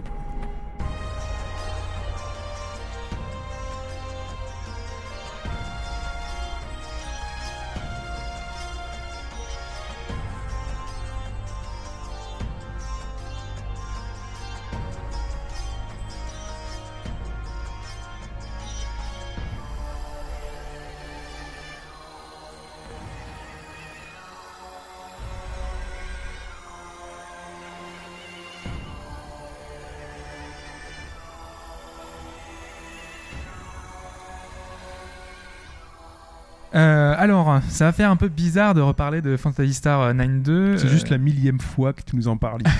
C'est un peu la millième fois, mais c'est aussi euh, le premier jeu que j'ai parlé euh, dans le podcast. La première session, le premier jeu que j'ai parlé, c'était Phantasy Star C'est 9.2. le fil rouge. C'est ça, donc la, la session 1, euh, le jeu que je présentais à l'époque. C'était la version PC, elle venait de sortir au Japon, je vous donnais mon avis à chaud, je disais à quel point il était chouette. Et puis bah, j'ai continué à y jouer finalement, hein, donc, comme tu le disais, c'était un peu le fil rouge. Euh, en plus, il y a eu pas mal de nouveautés, il y a eu des, euh, les patchs des fans notamment qui ont permis de- un peu d'avoir euh, l'interface et toute l'histoire un petit peu traduite. Et ça, c'est vraiment bien. Surtout que ça m'a beaucoup aidé parce que voilà, quand on fait un petit peu les tout un peu, quand on, quand on c'est tout en Jap, tu fais un peu tout, tu testes tout, toutes les possibilités et donc euh, tu prends forcément deux fois plus de temps que la normale pour pouvoir faire une quête. euh, Et tu fais souvent des conneries. oui aussi. Euh, voilà, et donc PSO, on va le rappeler quand même, c'est un RPG qu'on joue en ligne et uniquement en ligne. Euh, on fait des quêtes qu'on peut faire à plusieurs. Euh, Il y a une histoire et celle-ci se débloque, débloque en remplissant des objectifs. Euh, ces objectifs qu'ils ont appelés euh, Matterboard, c'est quelque chose que j'avais pas forcément compris avant, le, avant justement ce patch en anglais, euh, puisqu'en fait c'est une espèce de, de quadrillage euh, avec les différents objectifs qu'on peut atteindre et qui nous font avancer l'histoire en fait. Et quand ils sont pas traduits, bah, tu comprends pas bien les objectifs et donc tu fais pas avancer l'histoire. Et donc moi je m'amusais surtout à faire en fait des espèces de, de runs dans les cartes. Je m'amusais à battre les boss et tout et je trouvais ça sympa. Maintenant, en plus avec la traduction, j'avais cet aspect là. Sauf que bah, là, le jeu qui nous intéresse, donc c'est la version Vita. Yes. Euh, bah, la version Vita, elle a pas de patch. C'est un petit peu logique vu que c'est la version qui est sur, euh, sur console et qu'on ne peut pas appliquer bah, du coup euh, des patchs dessus. Donc ça nous oblige à jouer un petit peu à l'ancienne, de jouer avec, avec GameFAQ, avec notre truc à côté, notre petite solus, un peu savoir tout, comment, comment ça fonctionne, revenir un petit peu sur les quêtes et puis basta. Donc ce Phantasy Star Online sur Vita euh, est sorti cette semaine. Euh, je l'avais dit à l'époque, cette version est compatible avec la version PC. Ouais. Euh, ça veut dire que mon personnage, celui que j'utilisais sur PC, euh, celui que j'entraîne depuis un peu 6 mois, mais qui est pas level si élevé, hein, euh, je peux le réutiliser dans ma version Vita et inversement. Donc si je fais, euh, je monte euh, mon perso sur Vita, je pourrais le reprendre au même niveau que précédemment sur PC. Voilà. Euh, cela dit, une remarque importante, une fois que vous allez vous loguer la première fois à la version Vita, vous allez devoir renseigner votre Sega ID, donc c'est le login euh, classique, et plus jamais il ne vous sera demandé par la suite. Donc euh, une fois que vous lancerez euh, votre jeu sur Vita, bah, automatiquement vous serez logué avec ce, avec ce compte-là. Et pourquoi au début, enfin, moi je me suis dit c'était cool parce que je, me disais retaper à chaque fois le mot de passe ça va être un peu chiant, surtout sur Vita où enfin voilà il faut taper avec le clavier, c'est un peu chiant. Mais c'est en fait parce que notre compte Sega ID, donc notre compte PSO, est associé à un compte PSN. Ouais. Et donc finalement c'est un peu dommage. Donc faites bien gaffe. Euh, si bah, votre, enfin je sais pas, vous avez plusieurs comptes PSN Jap parce que vous avez euh, vous voulez récupérer des trucs, enfin ou si c'est pas votre compte ou que c'est votre euh, votre pote, et ben votre votre compte de PSO sera définitivement bloqué pour ce compte PSN. Oh. Donc euh, ne faites pas l'erreur. euh, moi ça va, il y a pas de souci. Mais il y a des personnes qui ont eu un peu des, des soucis de ce côté-là. D'accord. Donc ça, c'est un piège à éviter. Euh, Puisqu'on est aussi dans les choses contraignantes, euh, le jeu est assez lourd. Euh, de mémoire, il faut 3 gigas euh, pour le jeu à l'origine, Donc c'est euh, memory card 8 Go de base. Voilà. C'est pas la peine. 8 gigas minimum. Et en plus, il faut, euh, il y a une update d'un giga qui arrive ensuite, euh, donc à télécharger. Ça fait beaucoup quand même. Parce que c'est pas une cartouche que t'achètes C'est. Euh, bah en fait, t'as pas, pas de cartouche, c'est un, un free-to-play, donc tu Ah, le télécharges directement depuis le PSN. Enfin, Au, au Japon, par contre, je crois qu'il y a des versions cartouches disponibles. hein. Euh, c'est semble. possible, mais en tout cas, enfin voilà, là depuis l'Europe, euh, enfin tu, tu, tu- tu- du coup tu fais, tu prends la version de Ouais, non, tout à fait, tout à fait. Euh, après, c'est pas pour troller, mais euh, j'ai passé vraiment plus d'une après-midi pour récupérer. Et normalement, même si ma connexion est pas terrible, euh, ça aurait dû vraiment aller plus vite. Euh, donc, surtout que j'avais, moi, j'avais pas fait gaffe. euh, Au bout de 3 heures, plus de batterie. Forcément, fallait ramener le chargeur. C'est le PSN. Donc, du coup, bah voilà, j'ai, j'ai passé mon après-midi à essayer de télécharger, euh, télécharger donc, euh, ce, P- ce PSO. Et donc le jeu Donc le jeu, oui, le jeu en lui-même. Graphiquement, la différence avec la version PC, bah, elle se voit, elle saute aux yeux. Les persos ont moins de polygones. Globalement, c'est moins fin. Donc ils ont moins d'émotion Selon Euh, le théorème de David Cage, c'est ça. quoi. Bah oui, ça. Euh, voilà, il y a aussi un truc qui m'a choqué, c'est la distance d'affichage, c'est plus que l'émotion. Euh, pour les personnages ou les monstres à l'écran, ils n'apparaissent pas tant qu'on n'est pas à 10 mètres environ, enfin à 10 pas euh, d'un- personnage. Ça pop? Donc du coup, ouais, ils pop. Ah. Et c'est un peu dommage, euh, du coup, euh, voilà, la distance d'affichage est vraiment pas terrible. Euh, bon, malgré ça, malgré que ce soit moins fin, euh, le fait que ce soit sur portable, déjà que ce soit diminué, du coup, ça, le jeu reste vraiment très, très agréable à l'œil. Euh, et vu que, en plus, c'est un free-to-play, quoi, donc euh, c'est pas un jeu que tu vas payer 50 euros, euh, pour le coup, enfin, tu, tu, tu, tu laisses passer, quoi, il y a pas de souci, euh, surtout que c'est un PSO, donc c'est pas là-dessus non plus que ça, que ça brille le plus, c'est vraiment sur le système de jeu. C'est clairement pas ça qui fait l'intérêt du jeu, quoi. voilà. Donc au niveau du gameplay justement, c'est la même chose. La version était fort recommandée d'y jouer au pad. Donc à la Vita, pas de souci. Euh, T'as vraiment euh, limite une, un, c'est un, pad quoi, la PS Vita. Donc Mhm. euh, y a vraiment il y a aucun souci de ce côté-là. Juste un bémol sur la touche pour ramasser des, des objets, euh, qui est la même pour, pour faire un dash. Donc c'est pour euh, sprinter de- sur un côté. Euh, bah, du coup, euh, du coup, euh, quand tu veux ramasser un objet, parfois, euh, si, Tu cours. si t'es pas en face et si t'es pas, un peu euh, con ça. tu, tu pars, tu pars tout droit, c'est bon, c'est un peu dommage. Euh, donc faut un peu s'habituer. Après ça, ça passe, mais au début, la première fois, tu, tu, tu te sens un peu bizarre. C'est un Euh, jeu à système, quoi. Euh, au niveau de l'interface, elle n'a pas beaucoup bougé non plus, Euh, sauf la partie communication. Il y a un bouton en bas à droite qui permet de chatter facilement, d'envoyer des émoticônes, de demander des amis, c'est bien fichu, Euh, tout au tactile. hein. Euh, lorsque j'ai testé le jeu, notamment, j'ai eu un Jap qui a voulu me demander faire une demande d'amis, et donc du coup, tu as un gros icône qui apparaît en plein milieu avec une poignée de main. Donc du coup, tu acceptes ou pas, voilà, avec, tu, tu fais poignée de main avec tactile, c'est plutôt sympa. Pour ce qui est du contenu, parce que c'est quand même impa- important, on se dit est-ce qu'il va y avoir des changements par rapport à la version PC ou pas? Euh, Elle est totalement identique à la version PC.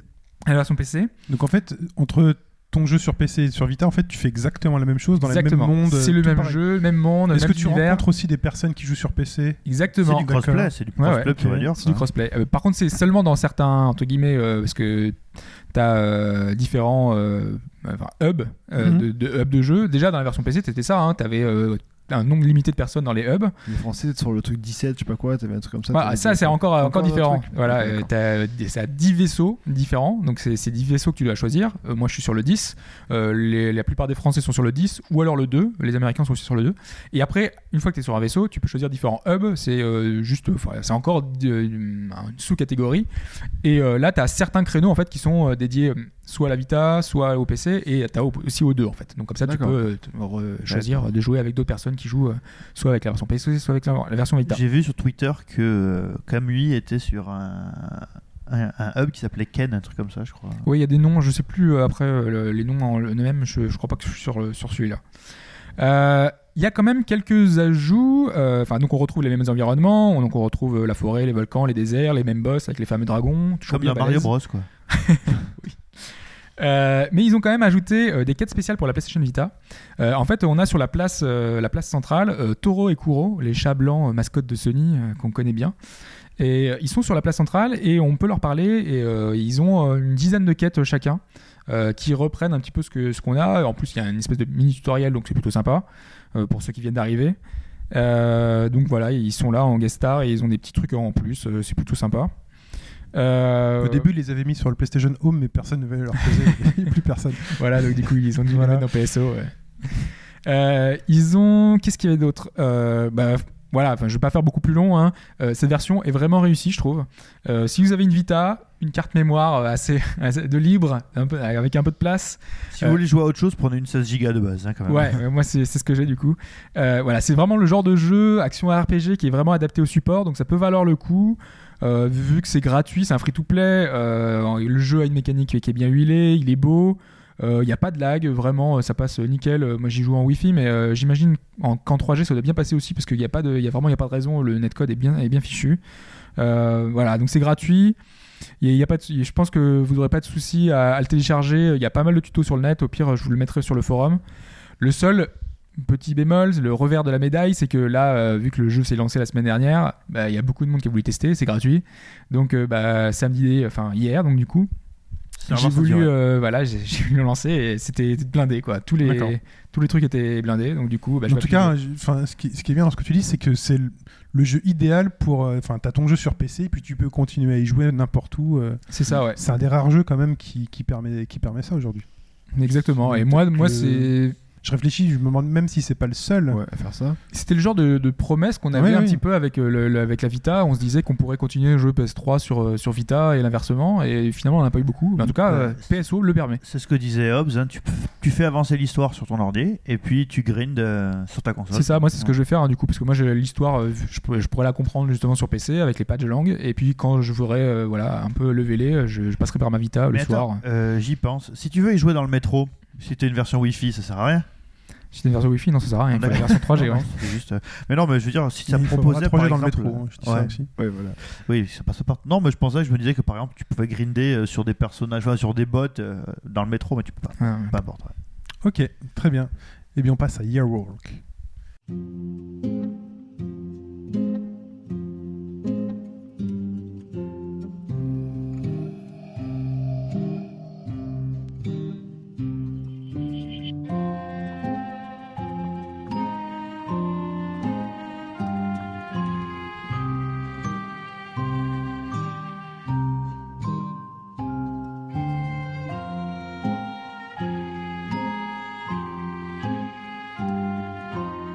Et là, c'est moi qui garde la parole après cette euh, douce musique entraînante euh, pour vous parler de Yearwalk, euh, un jeu de Simogo, un jeu suédois qui a fait la hype cette semaine. Euh, Ouais, Tout le monde en parlait. on se disait, Qu'est-ce que c'est que ça? Voilà, et en fait, donc j'ai un peu cédé au truc. Donc il y a un deuxième truc qui a fait euh, suédois qui a fait le hype après euh, Zlatan Ibrahimovic. Et ben, c'est Yearwalk. Sinon, il y avait les boulettes Ikea aussi. Il y avait les boulettes même. Ikea aussi avec du, du canasson. Euh, donc Yearwalk, euh, un jeu sur iOS. Donc iPad, iPhone, iPod Touch et compagnie pour 3,59€. Euh, qui euh, vous propose euh, une expérience. Donc c'est un jeu point and click. Euh, Juste, juste oui. avant, il faut dire que enfin, les, les, les développeurs dont tu as donné le Oui. nom, euh, ils sont quand même euh, assez réputés pour leur jeu. Euh, le précédent, euh, c'était Beatsneak Bandit, Ouais. euh, était déjà euh, assez chouette. C'était un jeu musical euh, un petit peu euh, inédit. Infiltration musicale. Voilà, infiltration musicale. Mais j'avais pas fait leur jeu, j'avais pas du tout fait leur jeu avant, donc c'est pour ça que j'en parle pas, je les connais pas. Ouais, mais c'est c'est pour dire qu'ils ils étaient quand même euh, réputés. Voilà, ils débarquent pas de nulle part. Voilà. Voilà. Mais en tout cas, une espèce de hype donc sur ce jeu où finalement les gens en sortent en disant waouh, c'est une expérience, c'est un truc assez sympa et, et, et voilà. Donc j'ai décidé de le prendre. Je suis content de l'avoir pris. Je vais essayer de nous convaincre, hein, parce que moi je l'ai pas fait. Par exemple, j'ai bien envie de le faire, mais je sais pas du tout de quoi ça parle. Alors, je Ah, vais alors vous dire ça. rapidement de quoi ça parle. Euh, c'est très poétique déjà. Donc déjà, je sors un peu. euh, ça fait deux fois que je vous ai parlé de DMC et de Metal Gear Rising. Je suis très content de vous prouver que je peux aussi faire de la poésie. Euh, donc Hearwalk, en fait, c'est euh, le principe d'une légende suédoise qui dit que si vous sortez euh, le, le 1er janvier à 0 heure dans une certaine forêt pendant la nuit, En n'ayant pas mangé la veille du tout. voilà, en étant resté dans le noir et tout, et ben si vous sortez dans cette forêt enneigée, vous allez croiser des créatures, des choses qui vous permettront de voir le futur. Voilà. Ouais, t'es juste que t'es mort de. T'es congelé en Suède, c'est pour ça surtout ça en fait, et tu délires. C'était au Ne sud de casse la pas Suède, mon moment poétique, tu vois, Ah, là, quelle bon. dureté. Et donc vous êtes entraîné dans cette forêt. Donc techniquement, comment ça se présente? C'est un point and click. Tout se fait avec le doigt. Donc est-ce qu'on peut parler de point and click aujourd'hui sur un iOS Finalement, tout se fait avec le doigt. On navigue euh, d'un décor à, à l'autre qu'on fait slider. On avance, on recule uniquement quand on peut. Euh, voilà, c'est indiqué, c'est très simple. Et, et en fait, alors juste, il y a un truc qu'il faut préciser parce que c'est Ouais. le seul jeu qui fait ça. Euh, en fait, pour aller vers le plan qui est euh, le plan en profondeur, vous cliquez pas vers le plan, vous tirez le plan vers vous. Voilà. Ça fait vraiment livre d'image de ce côté-là. Voilà, c'est vraiment euh, déjà euh, direction artistique ultra épurée, très très très belle, euh, à la fois très sombre, très euh, pe- peut-être glauque par moment. Du, du peu que j'ai vu, bah, moi les seules images que j'ai vues, c'est une espèce de, fin, de, fin, de décor avec de la neige blanche, Donc, vraiment très blanche, avec pas grand, enfin, pas grand chose à l'écran, Ouais. et juste une tête, euh, je sais plus, moi j'ai vu une espèce d'animal un peu Hmm. bizarre. euh, j'ai fait Ouais, qu'est-ce que c'est que ça? C'est tout à fait ça. Donc je, je vais pas vous parler du jeu. Donc euh, enfin si je, je vous en parle, mais je vais pas parler Ah, des, parce que c'est un jeu. hein. C'est un jeu à énigmes. Pour résoudre ces énigmes-là, euh, vous allez utiliser des mécanismes ultra intelligents, ultra même naturels parfois. Vous allez peut-être prendre du temps pour trouver la solution. Parfois, vous allez les trouver tout de suite. Parfois, vous allez avoir de la chance. Euh, et en, en fait, ce qui reste de ce jeu, vraiment, moi, ce qui me reste après avoir joué à ce jeu, c'est un ressenti. Mais c'est vraiment un ressenti, un peu comme quand on sort d'un rêve. J'ai même pensé pendant ce jeu à me dire, putain, David Lynch, il aurait pu faire ce truc-là, même Ah peut-être oui. Kubrick euh, pendant, euh, tu vois, un certain moment, où vraiment tu vas suivre des choses dans cette forêt. Tu vas les faire, mais parfois tu veux même pas savoir pourquoi. Déjà, cette légende, elle est tellement obscure. Donc, je vous conseille de prendre l'application qui est à côté, qui s'appelle Earwall Compagnon, qui euh, vous explique. C'est même pas un conseil en fait, il vous la faut Il absolument. faut la faut, il la faut absolument, parce qu'en fait, ce- c'est un jeu en deux applications. Euh, il vous la faut absolument, déjà rien que pour comprendre pourquoi on fait certaines choses. Et, et donc- et On- suit des ça fonctionne- légendes. Ça fonctionne comment? Il faut deux téléphones du coup? Non, non. pas du tout. Non, non. Il faut pas utiliser le deuxième téléphone sur la Non, première. non, c'est si jamais tu sens le besoin d'aller sur Compagnon, tu y vas, et puis à un moment donné, enfin, je vous le dis, vous serez obligé d'y aller. Euh, mais voilà. C'est juste qu'en fait, tu Vous le vois saurez. apparaître des créatures, comme disait, euh, par exemple, à un moment, il y a une, euh, sans rien vous spoiler, il y a une dame qui apparaît et qu'il faut suivre à travers Voilà. la forêt. Et donc euh, cette dame euh, vous amène jusqu'à un certain point. Une fois qu'elle est arrivée là, bah, euh, il se passe un truc, puis, puis il se passe plus rien. Et là, vous vous dites, et alors? Et bah, sur cette, euh, sur l'appli compagnon, tu comprends ce qui vient de se passer en fait. Et- on comprend l'histoire en fait. C'est l'explication des, des légendes finalement qu'on rencontre. Et des Elle phénomènes. est, elle est gratuite la compagnon à côté? Compagnon est gratuite Oui, à côté. gratuit, ouais. Et euh, il y a des, des choses écrites ou c'est juste des images Non, non, c'est du texte. C'est du texte. L'application compagnon, c'est C'est du texte. C'est une D'accord. application texte uniquement. Et, euh, Par contre, dans le jeu, il y a très peu de texte. et donc vraiment au niveau du ressenti, donc quand je parlais de David Lynch et autres, c'est vraiment qu'on a, enfin moi quand je joue à ça, on, on se met au casque, voilà, on se penche sur le téléphone, on est très près euh, ou de son iPad euh, et euh, fi- finalement on fait des choses, on fait des actions, on, on- on cherche à résoudre des énigmes.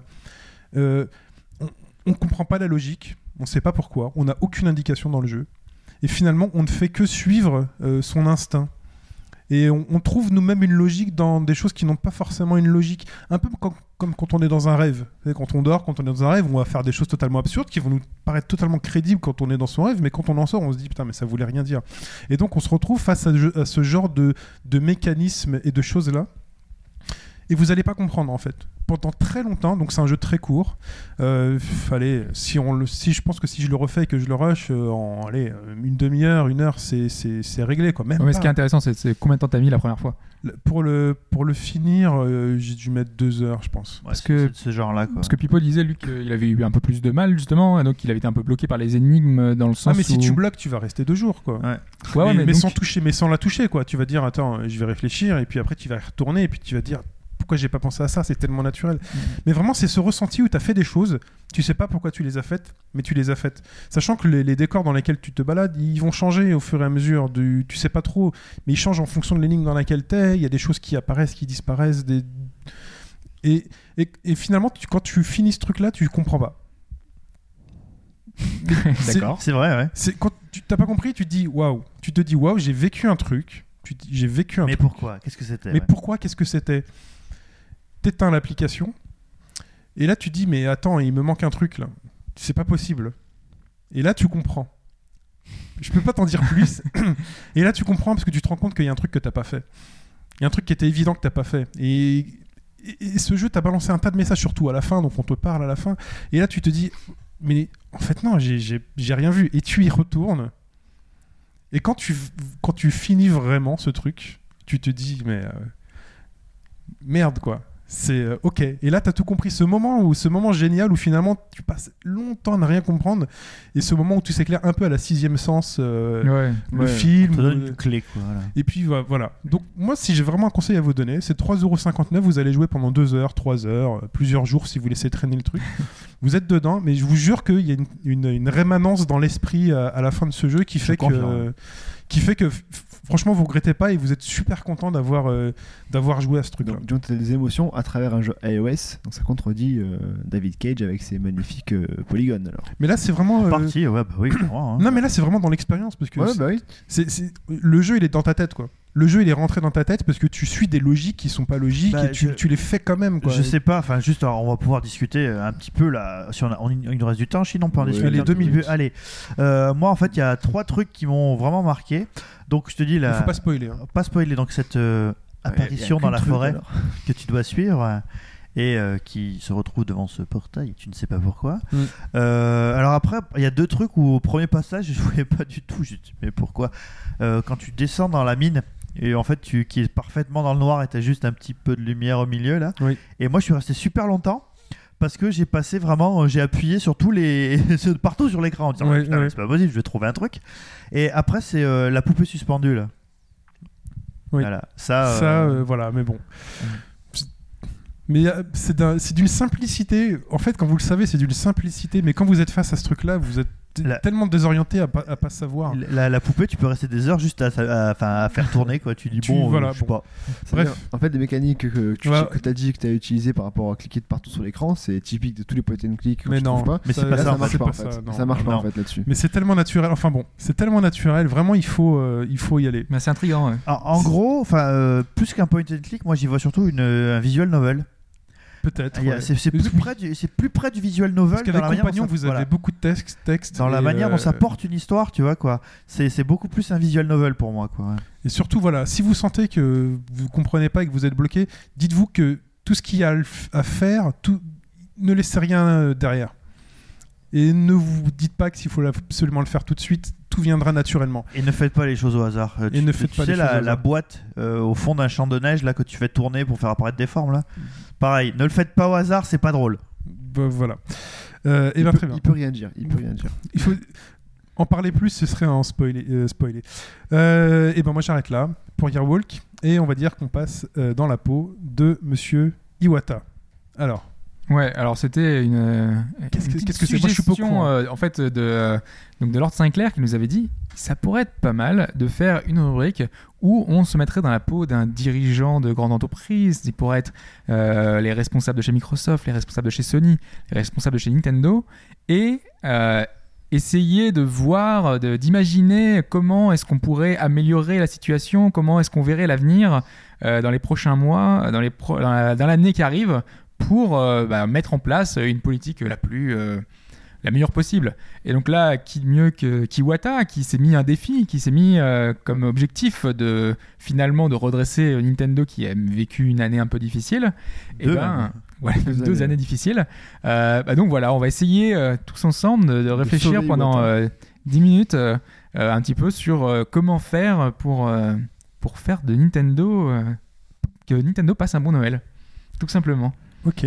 Oh, c'est difficile. Alors, euh, moi, en fait, tout simple, enfin, je- j'aurais un truc tout simple, c'est que, puisqu'on on en avait déjà parlé, et euh, Camus l'avait souligné dans le podcast euh, RPG, c'est que euh, Nintendo, malgré, je dirais, sa capitalisation boursière et son aura, reste une toute petite boîte. Mm. Euh, qui se donne pas forcément, euh, je dirais, les, moyens d'une euh, d'une vraie implantation internationale, dans la mesure où ils font beaucoup de leur thune au Japon et qui sont très bien comme ça.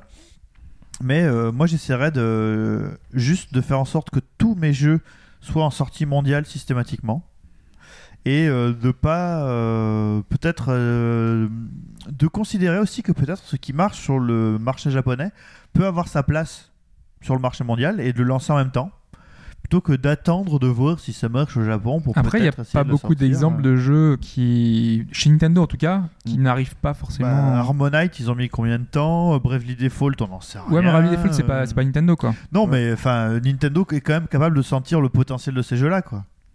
Aussi. Ouais, ouais, moi je pensais vraiment aux jeux de- enfin, first party ou Ah des bah oui, trucs. ça, euh, ça, ils le sortent, mais. euh, Enfin voilà, j'aimerais juste. euh, je, donnerais beaucoup plus d'ambition internationale. Parce qu'en quoi. fait, ils avaient commencé l'an dernier un petit peu. euh, ils avaient euh, créé un studio aux États-Unis avec euh, le- un ancien Naughty Dog. euh, donc, euh, ils, ont, ils ont un studio, je sais plus le nom. Euh, donc, ils ont un peu commencé, enfin, avec Retro Studio, Ils ont avec. euh, Retro Studio, oui, bien sûr. voilà, donc ils ont. Ils commencent à avoir des studios à l'international. Euh, je sais qu'au Japon, ils devaient avoir aussi un, enfin, euh, étendre leurs locaux pour embaucher encore plus de monde. Mm. Euh, donc voilà, ils font des efforts dans ce sens-là. Mais moi, je- moi, ce que je pense en tout cas, c'est que ce qu'il faut déjà pour que, pour que ça marche, c'est des jeux. Enfin, c'est ce qu'on voit en ce moment. C'est de sortir les. Mother, les Mother en Occident. Des, des jeux, ils en ont. hein. Enfin, Bah, ils ont oui. des énormes valeurs sûres. Enfin, je, je veux juste dire que les Mario, les Zelda, bah, il y a que eux qui peuvent les sortir et il y a que eux qui les sortiront. Mais que euh, quand ils les sortent, et ben ça fonctionne. Et J'aimerais juste qu'on parle parce que j'ai un souvenir qui me revient d'une lecture de cette semaine, d'une statistique, je crois qui a été faite par Michael Pachter, le vrai, pas le nôtre, euh, qui parlait donc du, du trésor de guerre de Nintendo. Oui, ça on en a parlé. Ouais. et qui a fait une stat en disant que si même si Nintendo perdait plusieurs millions de, de, de- de yens ou de dollars par an, euh, en faisant euh, justement en soustrayant par rapport à leur trésor de guerre, ils tenaient jusqu'en 2050-2070. Ouais, ouais, ils pouvaient se permettre de perdre de l'argent pendant 50 ans, quoi. Moi, je trouve le problème chez Nintendo, c'est que Tellement ils ont de milliards. Donc, Ah oui, ça, ils sont, bah, c'est, ça on en a parlé, c'est énorme. Ils ont, ils ont, un, ils ont un cash, euh, ils peuvent s'acheter ce qu'ils veulent. Est-ce qu'ils ont véritablement besoin, eux, de faire autre chose, enfin de, de faire de la surenchère du nombre de licences à sortir est-ce que finalement ils gagnent toujours en sortant Ouais, mais- leur valeur sûre, en, en ne s'alignant pas techniquement, enfin en ne s'alignant Alignant plus, pardon, techniquement sur les autres, en justement en passant ce message de bah voilà, nous on sort nos jeux, nos expériences, nos aventures, et puis euh, voilà, ça, nous suffit Et pour vivre. Je suis pas sûr que ça le, le but non plus Nintendo. Enfin, s'ils restent comme ça, s'ils font rien, ils vont puiser dans leur trésor de guerre. Et je suis pas sûr. Ils ne font plus- pas rien.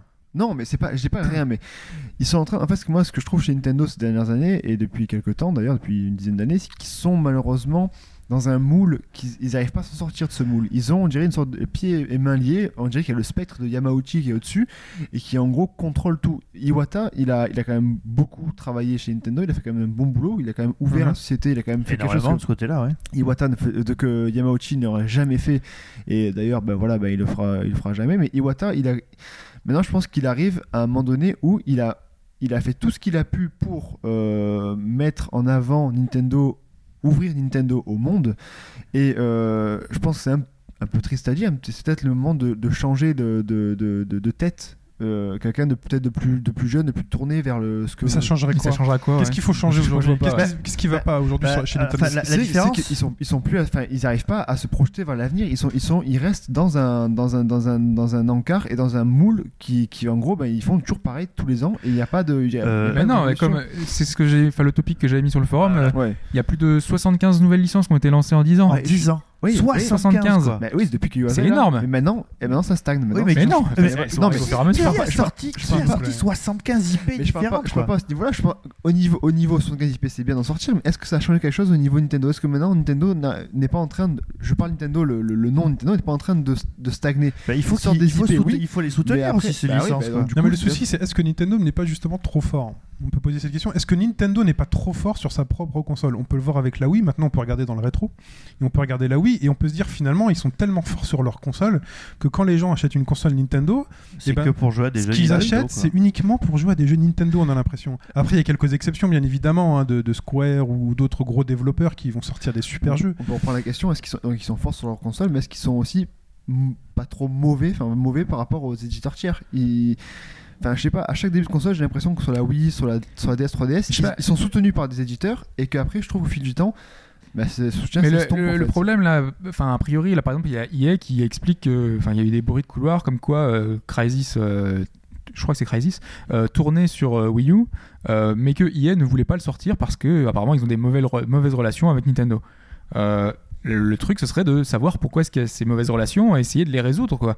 Il y a des comme des gros éditeurs sur lesquels tu peux pas te passer. Un FIFA 14 sur sur Wii U en Ah, fin d'année, bah ce sera peut-être pas vrai, enfin ça serait pas anecdotique quoi, ça serait vraiment un jeu qui pourrait arriver et qui pourrait un Ils peu ont euh, sorti le 13 qui en fait était le 12. voilà Ouais, le 12 était le 11, Mais donc, euh, est-ce que c'est vraiment des jeux qui sont à l'image de- d'une console Nintendo aujourd'hui? Après peu importe l'image, il faut au- au- autant ouvrir à Mais en fait, non, mais la je console, elle donne une certaine image je de, comprends de ce que que dit fait. Shin, c'est que Nintendo est tellement Nintendo, Nintendo est érigé en cathédrale, quoi, que finalement euh, les gens sont contre foot. Mais c'est ça que je dis, c'est qu'en gros, ils sont dans ces, ils sont malheureusement, ils ont cette étiquette-là de Nintendo et Nintendo, et en gros, des jeux comme FIFA, des jeux machin, n'ont pas sa place sur une console Nintendo, parce que oui, ils sont C'est- peut-être trop forts dessus, il y a trop de jeux. Est-ce que c'est le même public Nintendo Est-ce qu'on n'est pas. Enfin, après, je- est-ce que c'est c'est peut-être en train de muter en ce moment Mais pendant la génération précédente, finalement, la Wii, et même Microsoft et Sony l'avaient annoncé quand ils avaient annoncé la Xbox 360 et la PS3, quand ils avaient vu la Wii, ils ont dit de toute manière, les joueurs, ils auront une Xbox ou une PS3,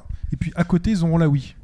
Pour ce qui les n'était jeux. pas tout à fait vrai au départ parce que Ouais. tout le monde a acheté la Wii et ils achetaient pas la 360 Voilà. et la PS3. Oui, mais à terme, Ils ont mis qui longtemps à le faire mais Oui. euh, C'est pas une concurrente, ils l'ont dit. hein, J'ai ce souvenir, ils disaient la Wii n'est pas une concurrente alors sur la vrai, nouvelle génération. Voilà, Ouais. c'est pas une concurrente. Ça va être la, la deuxième console du, du salon.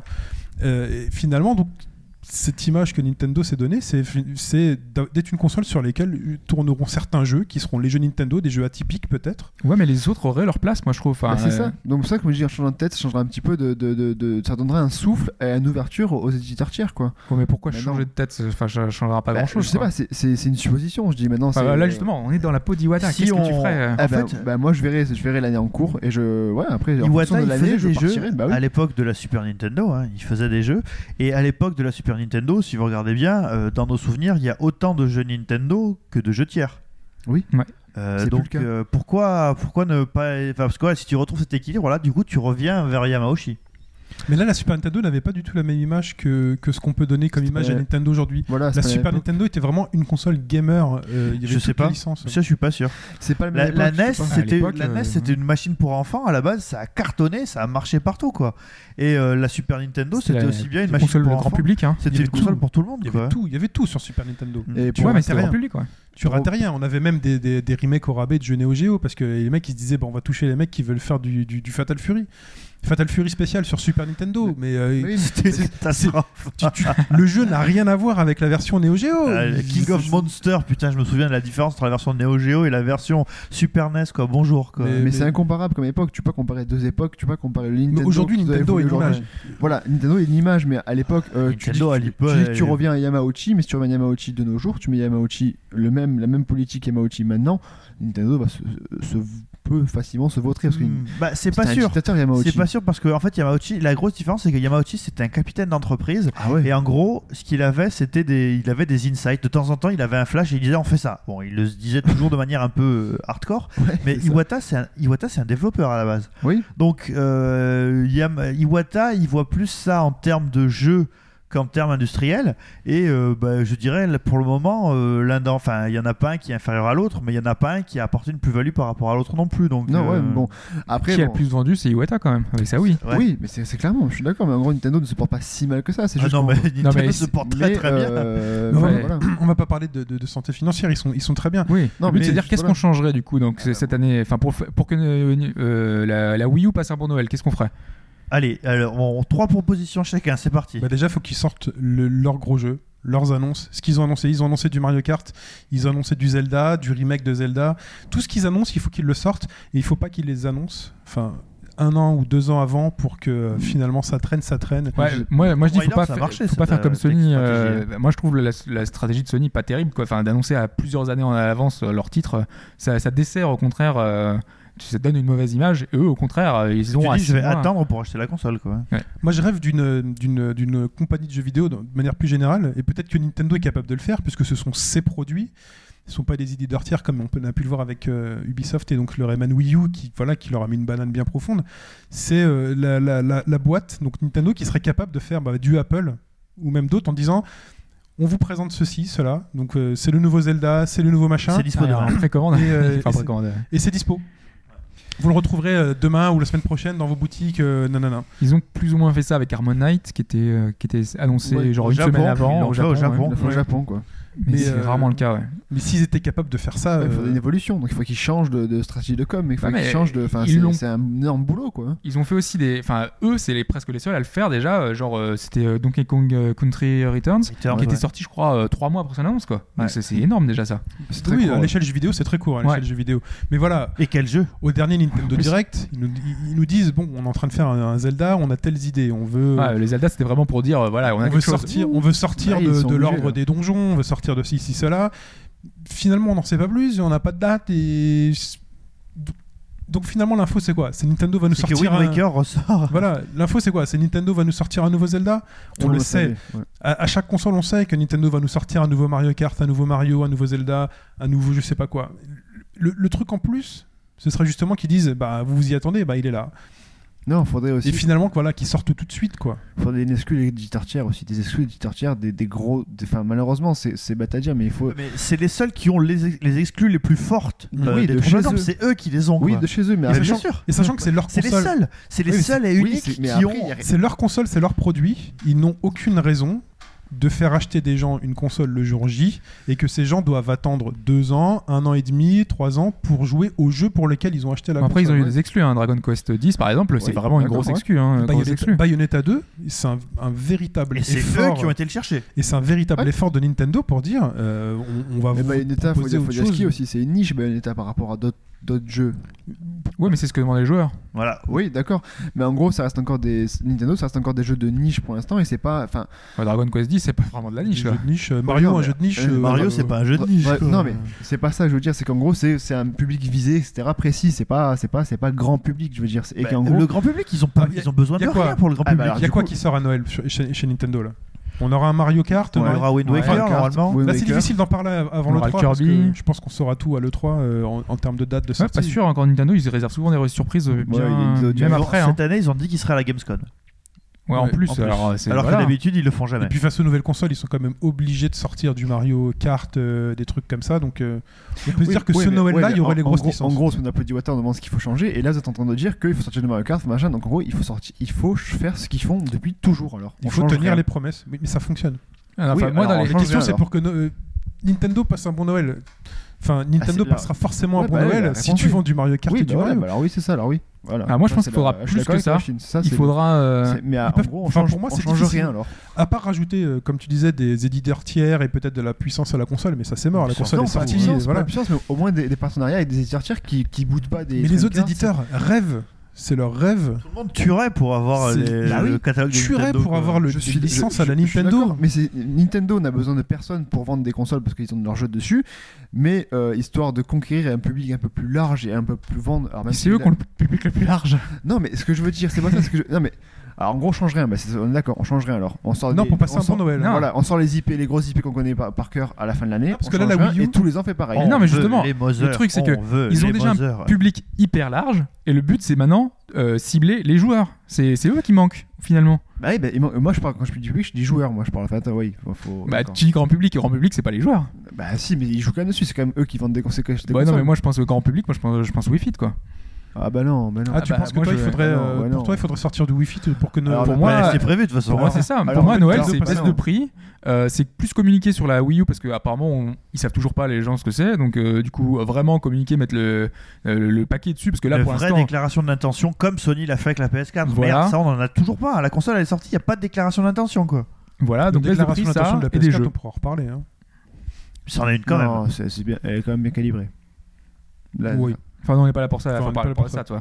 Mais donc, euh, mais voilà, enfin, baisse de prix, vraiment communiquer sur le truc et sur le sur la console, euh, avoir un, des titres euh, vraiment porteurs pour le grand public. Donc, ça sera un, un Wii Fit, ce sera un truc comme ça, et avoir au moins deux ou trois grosses licences gamer, donc qui peuvent être Kirby, qui peuvent être le Xenoblade entre guillemets 2, euh, qui peuvent être voilà des titres qui, qui qui convaincront tout le monde quoi. Enfin vraiment qui pour qui est pour tout le monde. Le Assassin's Creed 4 Black Flag a été annoncé sur Wii U. Voilà, pour tout le monde. Il, Voilà. faut, il faut aussi, quand je parle, quand je parle, quand je parle de grand public, Pour je qu'il parle passe un des- bon Noël, il je faut parle que des jeux Rockstar plus comme ça, moi. euh, oui, il faudrait GTA 5. faut GTA 5, j'ai envie Quand de je parle de grand public, je parle plus des jeux comme, euh, oui, comme des Assassin's Creed, comme des Black, euh, comme des Black Ops, machin. Bah, des jeux ça, comme ils ça, les ont. Je, je parle Ça, pas ils des les ont. Oui, voilà, mais peu auront, plus je de, de mise en avant là-dessus. Donc Mais- là, c'est bien parce que ah, sur Wii, il n'y avait pas de- d'Assassin's Creed. Maintenant, il y en a qui viennent. Donc du coup, ça commence à euh, changer déjà. Ce que dit Iwata et ce qu'on voit, ce qu'on voit, c'est que ça, ça s'ouvre. Enfin voilà, moi je pense que je conclurai là-dessus. Ça s'ouvre vachement. Le partenariat avec. Monolith, le partenariat avec Atlus, euh, le fait d'avoir récupéré un Shin Megami Tensei, euh, mine de rien, Mhm. euh, en exclu. C'est un c'est sur 3DS encore, mais ça reste un truc quoi. Donc l'idée pour moi, alors on voit bien que euh, ils, euh, ils durcissent leur position, mais avec des éditeurs japonais. Oui. Faudrait peut-être voir euh, en dehors Un aussi s'il voir n'y a pas quelque chose à faire. quoi. Parce qu'apparemment il y a vraiment un problème avec Ubisoft, avec EA. C'est ça que je dis. ouais, c'est en gros, c'est voir, revoir la com par rapport aux éditeurs tiers, quoi. C'est pas parce que si, si les éditeurs tiers boudent Nintendo, alors même si Nintendo n'a pas besoin, je suis d'accord avec vous, mais ce serait bien d'essayer de rouvrir le dialogue par rapport à ça pour éviter d'avoir, ben, ouais, pour pas avoir un Rockstar un jour, enfin, sur, euh, sur, euh, Sur Wii U. Sur Wii U, pourquoi pas En vrai, est-ce que c'est pas une volonté de pas avoir Rockstar, enfin pas avoir un jeu violent sur leur Après, console voilà, c'est toujours une Ah image. voilà, euh, après, Il y a quand même donc il- reste Bayonetta, dans le- ça reste oui. de la violence fantasmatique, mais ça reste de la violence quand même. Dans Bayonetta, il y a du sang. hein. Ouais, mais justement, elle est Dans un GTA, fantasmée entre guillemets. Un quoi. GTA, t'as vraiment de la violence, enfin pas premier degré, parce que. Ouais, pas, pas euh, gratuite non plus, mais presque quand même. Ouais. On est plus du registre du cinéma. Oui, là, mais quand dans- tu veux aller, dans- tu dans peux très bien. Il y a quelqu'un qui se balade dans la rue, tu vas, tu le cognes, bah voilà. Mais voilà, mais s'il y a, mais un jeu sur lequel euh, voilà, les politiques et familles de France aiment bien taper, c'est GTA. C'est l'emblème du jeu sur lequel il faut taper. Parce que si tu le prends au premier degré, en Street temps, Fighter au début. Oui, Street Fighter, mais non, mais. GTA, là, c'est. euh, vous êtes dans la rue, vous marchez, vous avez un flingue, vous écrasez les gens, vous volez des voitures. Tu sais, euh, quand les mecs ils voient pas plus loin que le bout de leur nez quand ils voient ce jeu-là. euh, Quel exemple pour nos enfants. Ouais. enfin, voilà. Donc, est-ce que Nintendo, même, euh, voilà. Est-ce qu'il y a une volonté de Nintendo d'avoir ce genre de Ouais. jeu-là? Non. Par contre, pour que Nintendo passe un bon Noël, eh ben, il faut qu'ils tiennent leurs promesses. Il faut que sur le line-up, face au Xbox, euh, je sais pas quoi, PS4 et tout, et ben, il faut qu'ils disent ben voilà, la proposition, c'est on a une Wii U qui est moins chère que les consoles euh, qui vont sortir, qui euh, a bah, toutes les licences que vous aimez, que Ouais, vous connaissez. Après, c'est vrai que si jamais il y a Watch Dogs, il sort sur euh, PS4, machin et tout, et à choisir entre. euh, si jamais t'as les- t'as t'as déjà une PS4 et que t'as une Wii U à côté, le jeu tu prendras peut-être forcément sur, sur PS4 par rapport en, en multiplateforme, je veux dire. Bah, je sais pas. Bah, après, il faut voir ce que va proposer le jeu avec le gamepad. Voilà, hein. donc faut voir aussi les exclus par rapport Quel sera le support. discours du vendeur Il fait bah voilà, sur cette console, ouais, vous avez Watch Dogs, sur cette console, vous avez Watch, Do- Watch Dogs et Mario Kart et, euh, et voilà, et Zelda. Et un truc qui pourrait être pas mal aussi, c'est qu'ils aient vraiment revu l'interface de la Wii, enfin qu'ils aient un peu diminué tous les temps de latence sur le- la Wii U. Ça, c'est prévu au printemps. Ouais, c'est verra. prévu, mais voilà, il faudra que, il faudra que ça soit à dispo, quoi. Vraiment que ce soit un OS de qualité euh, au moment de Noël. Mais quoi qu'il se passe, je pense que Nintendo passera un bon Noël. Ah, Ouais. ouais, je- C'est pas voir. évident quand même. hein, parce que et si là, ils ont PS4 vraiment de la concurrence en face. Ouais. Ils ont toujours eu de la concurrence, mais c'est pas la même. Puis il y a- Mais- il y a le, ce qu'a expliqué, euh, ce qu'a expliqué Alphonse, c'est que comme le, le yen a, a vachement baissé, euh, automatiquement ça leur fait rentrer plus d'argent dans les caisses parce qu'ils font 80% de leur business au Japon. Quoi. Voilà. En tout cas, ils ont prévu cette année, a priori, de vendre plus de consoles et moins de jeux, ce qui est moins. Enfin, c'est pas forcément euh, bon pour, euh, pour, leur, pour leur économie, quoi. Ouais. Parce qu'ils font plus de bénéfices sur les jeux. Ok. Très bien. Bien. Bon, bah rendons sa peau à Monsieur Iwata. On- donc, en gros, c'est rendez-vous euh, qu'on- dans lequel on reviendra. On prendra la peau de Voilà, plusieurs on- personnes. euh. Moi, je veux bien prendre la, la peau de Peter Molineux, j'adorerais. Moi, je vais bien prendre la peau de Rocco Siffredi.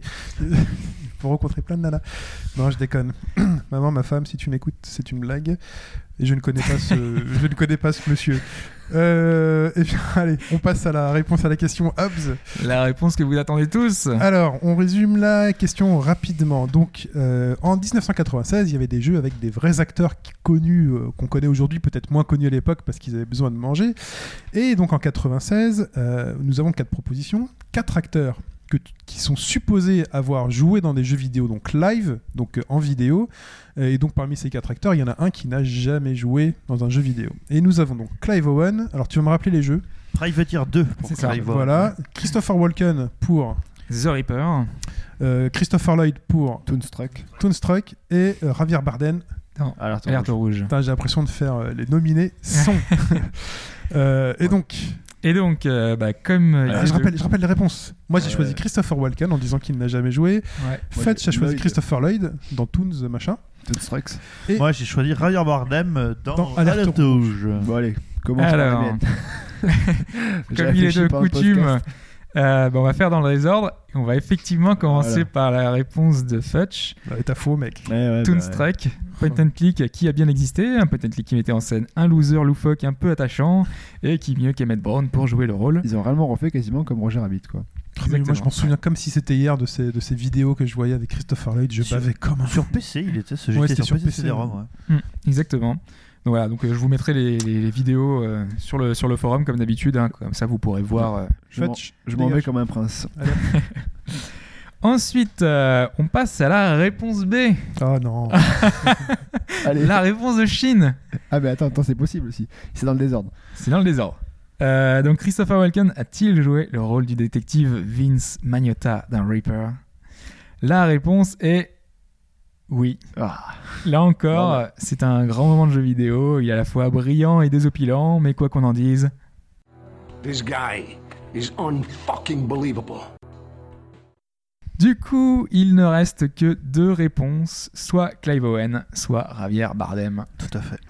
Vous noterez, alors je me rattrape un peu. ça va être Bardem, moi, je pense. Qu'en début de podcast, j'ai dit Clive Owen, ça m'étonnerait pas parce qu'il participe souvent à des Ouais, petits ouais. projets d'à côté. Je l'ai dit quand même. Donc Et t'as dit Bardem, par contre, je m'en souviens pas. Dit- alors là, si c'est Javier Bardem, euh, Bon, alors euh, la réponse D, on était dans du classique. Alerte Rouge a mis en scène pas mal de personnages de série.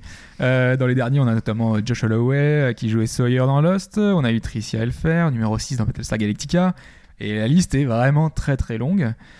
Et donc Javier Bardem qui aurait interprété Staline, mais. Mais. Mais. Il se trouve que ce n'est pas lui. Enfin dit, putain. Effectivement. Easy. oh là là.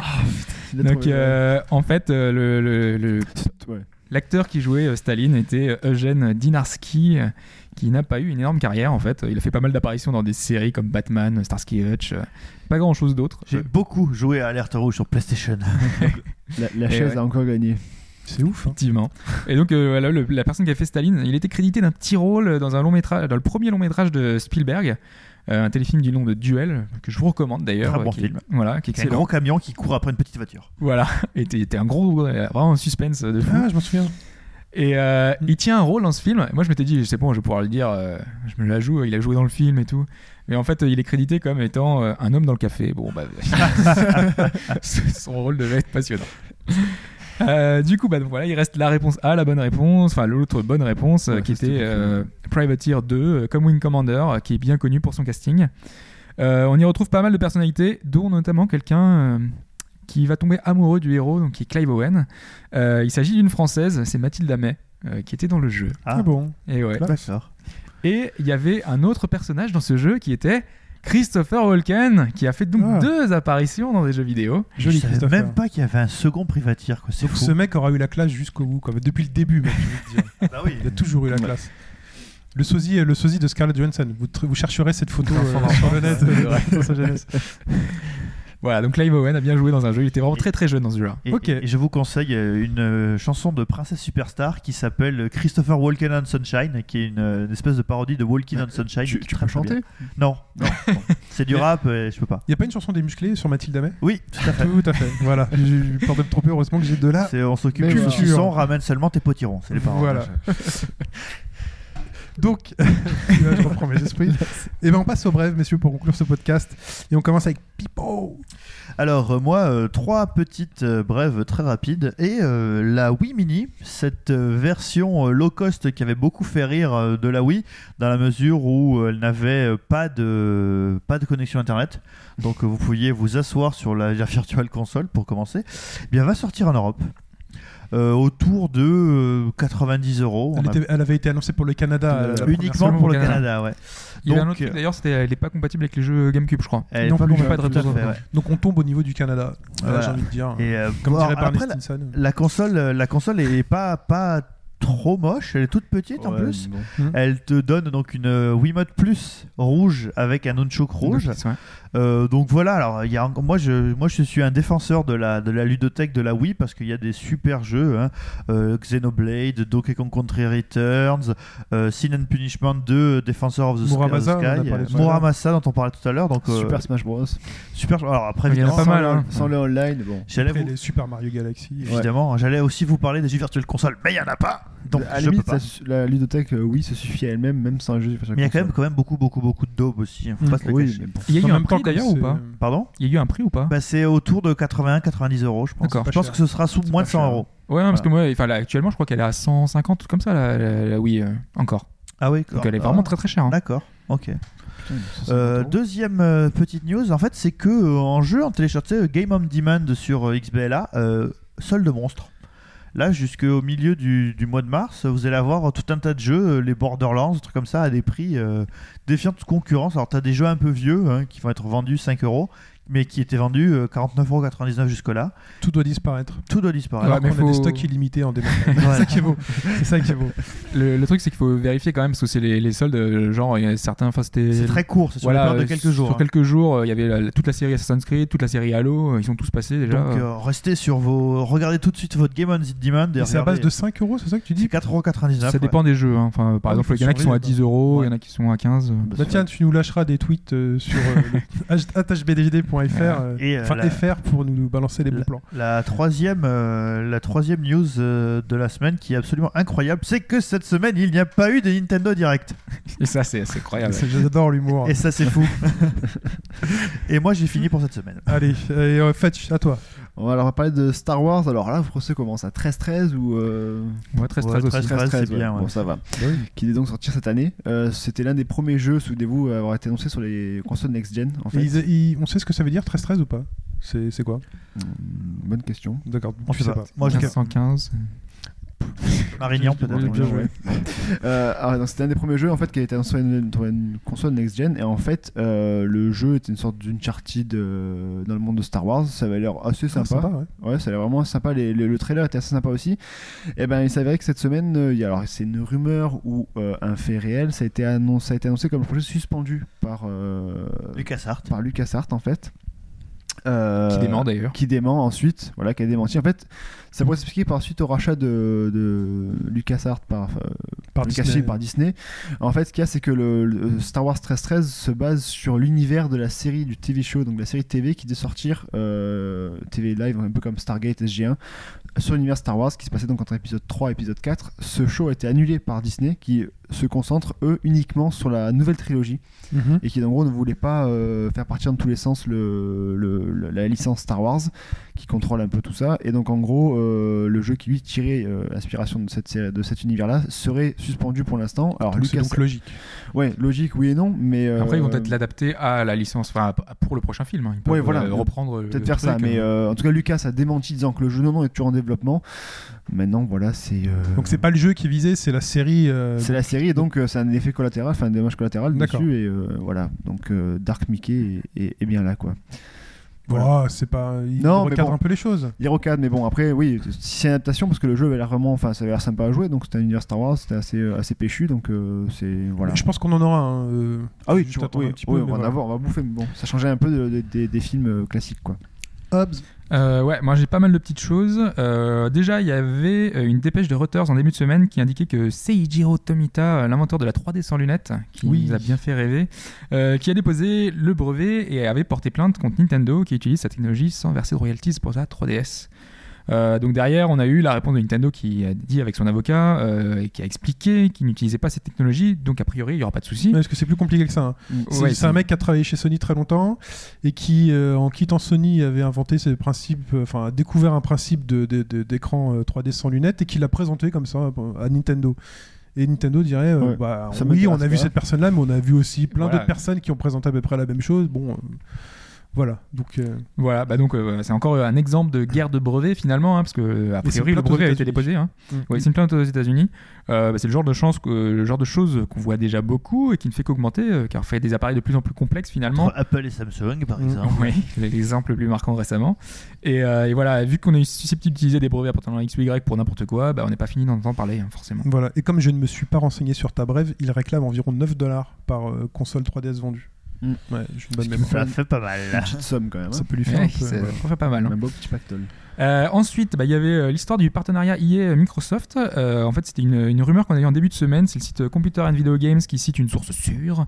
Euh, et en fait, lors de l'annonce de la prochaine Xbox, on devrait donc avoir EA qui devrait annoncer euh, bah, un, un contenu, un peu du contenu super, euh, supplémentaire, exclusif. Mm.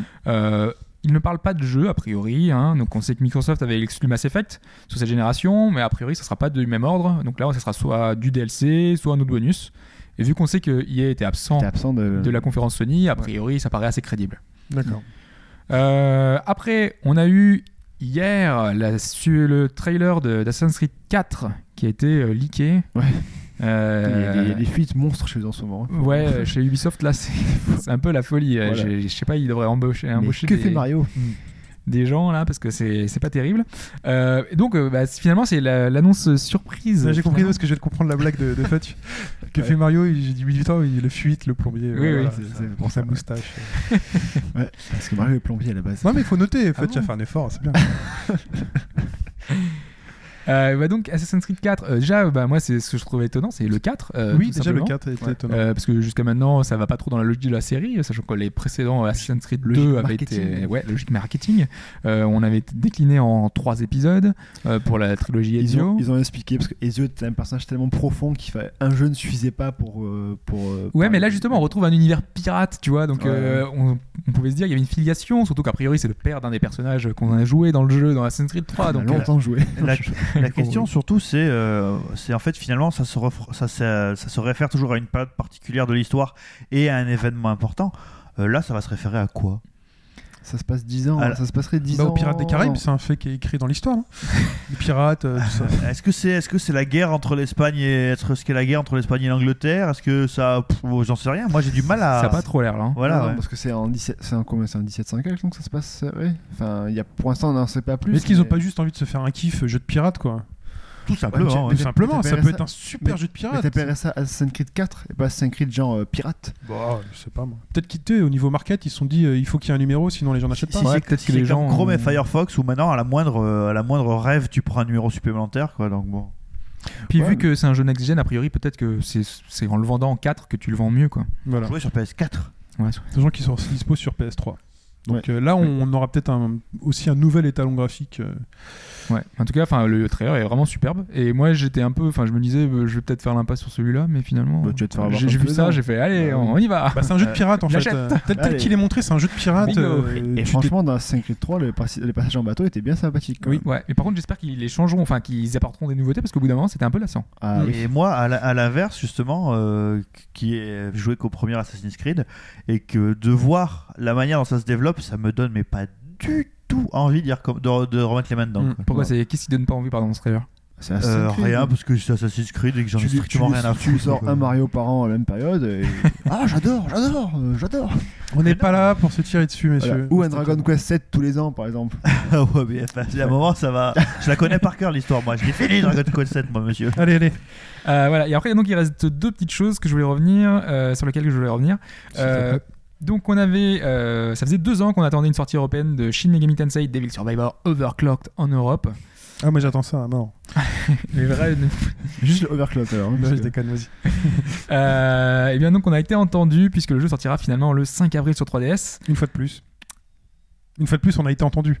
Ah, Oui, bah oui. Chaque fois qu'on en parle, c'est là que ça se passe. ouais, effectivement. Et Euh, au mois d'avril sur 3DS, il y aura ce Shin Megami Tensei et Fire Emblem. C'est Eh un oui. peu tout le, tout le problème, c'est que voilà, à deux semaines d'écart, euh, ils vont sortir les, les deux jeux, donc euh, c'est un peu du suicide. Je, je- je- vraiment, je comprends pas. Deux tacticales euh, sur deux semaines, c'est un peu débile. Ouais. Dont un est Nintendo, euh, full Nintendo. Donc Voilà, on qui sait va très être bien lequel va se à vendre. quoi. fond. À quoi. fond, ouais. Ouais, Parce qu'il y a le euh, pack et tout, machin, et ouais. Shin Megami Tensei. euh, Voilà, Shin Megami Tensei, euh, ouais, bon, allez, c'est parti. C'est ce qu'on appelle là un jeu de niche, par contre.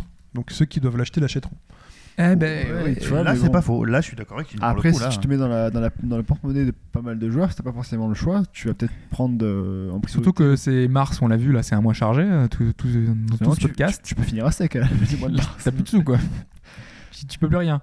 Mais donc voilà, donc euh, ça c'est la version Overclocked, c'est la, la version, donc euh, c'est une version DS normalement qui a été remaniée euh, avec euh, de, meilleurs graphismes, avec un scénario supplémentaire. Elle est, elle est bien Euh, refroidie, j'espère.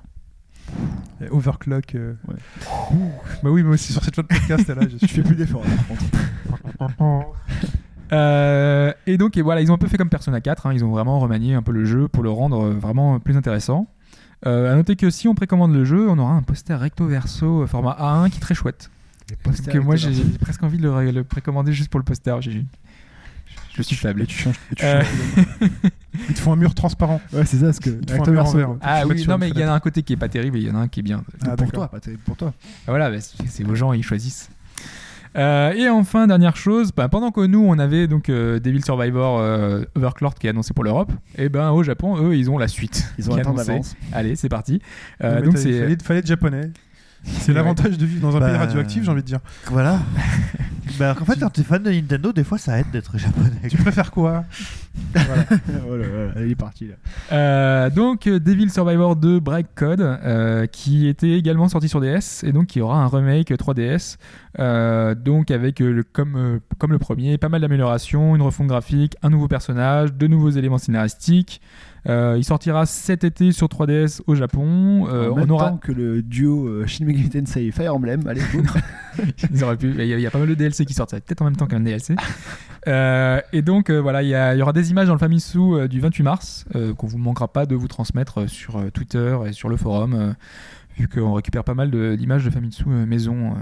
Oui. Donc euh, de ce côté-là, voilà. Par contre, ouais, j'ai pas précisé, mais euh, nous, la version Devil Survivor Overclocked euh, sera en anglais, euh, comme Persona. Euh, malheureusement, c'est pas traduit en français. euh, C'est déjà bien c'est anglais. bien dommage. Très bien. C'est tout pour cette semaine, messieurs Ce sera tout pour cette semaine. Voilà. Est-ce qu'on a, c'est dédicac- dédicacé cette session 32 à David Beckham Eh oui, 32. La 33, on la dédicacera à Scotty Pippen. Euh, et voilà. À Jésus. Oui, Jésus. Ou, eh, vous Ou savez à quoi Chine, Ou à moi, parce que Oui. euh, Eh oui. le 9 mars, c'est mon anniversaire et j'ai 33 ans. Et voilà. Ah bah pour le podcast 33. Pour Voilà, le podcast voilà. 33, qui sera donc un Un signe. thématique. On n'en Ouais. parle pas, si tu veux. Comme tu veux. euh, mm, bon, Non.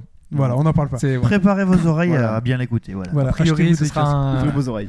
Ah, on prévoit les choses a priori en grand, logiquement, euh, ça devrait être un bon podcast. Voilà. Si vous habitez pas trop loin de Bercy, Rendez-vous. Rendez-vous. Ok. Euh, et bien, messieurs, à la semaine prochaine. Je vous remercie pour cette semaine. C'était cool.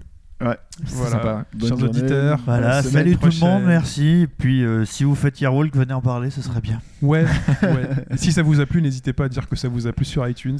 On est sur Facebook, le, le forum, Twitter et tout. Et puis, non, pas Google, pas Google Plus. Si, Google Plus, Si, si, Google Plus. mais si, Google T'as osé Oui. Ok, très bien. Allez, euh, on appuie sur stop. Pinterest non plus non Salut. Alors, t'as resté. Allez, bonne journée. Ciao. Ciao.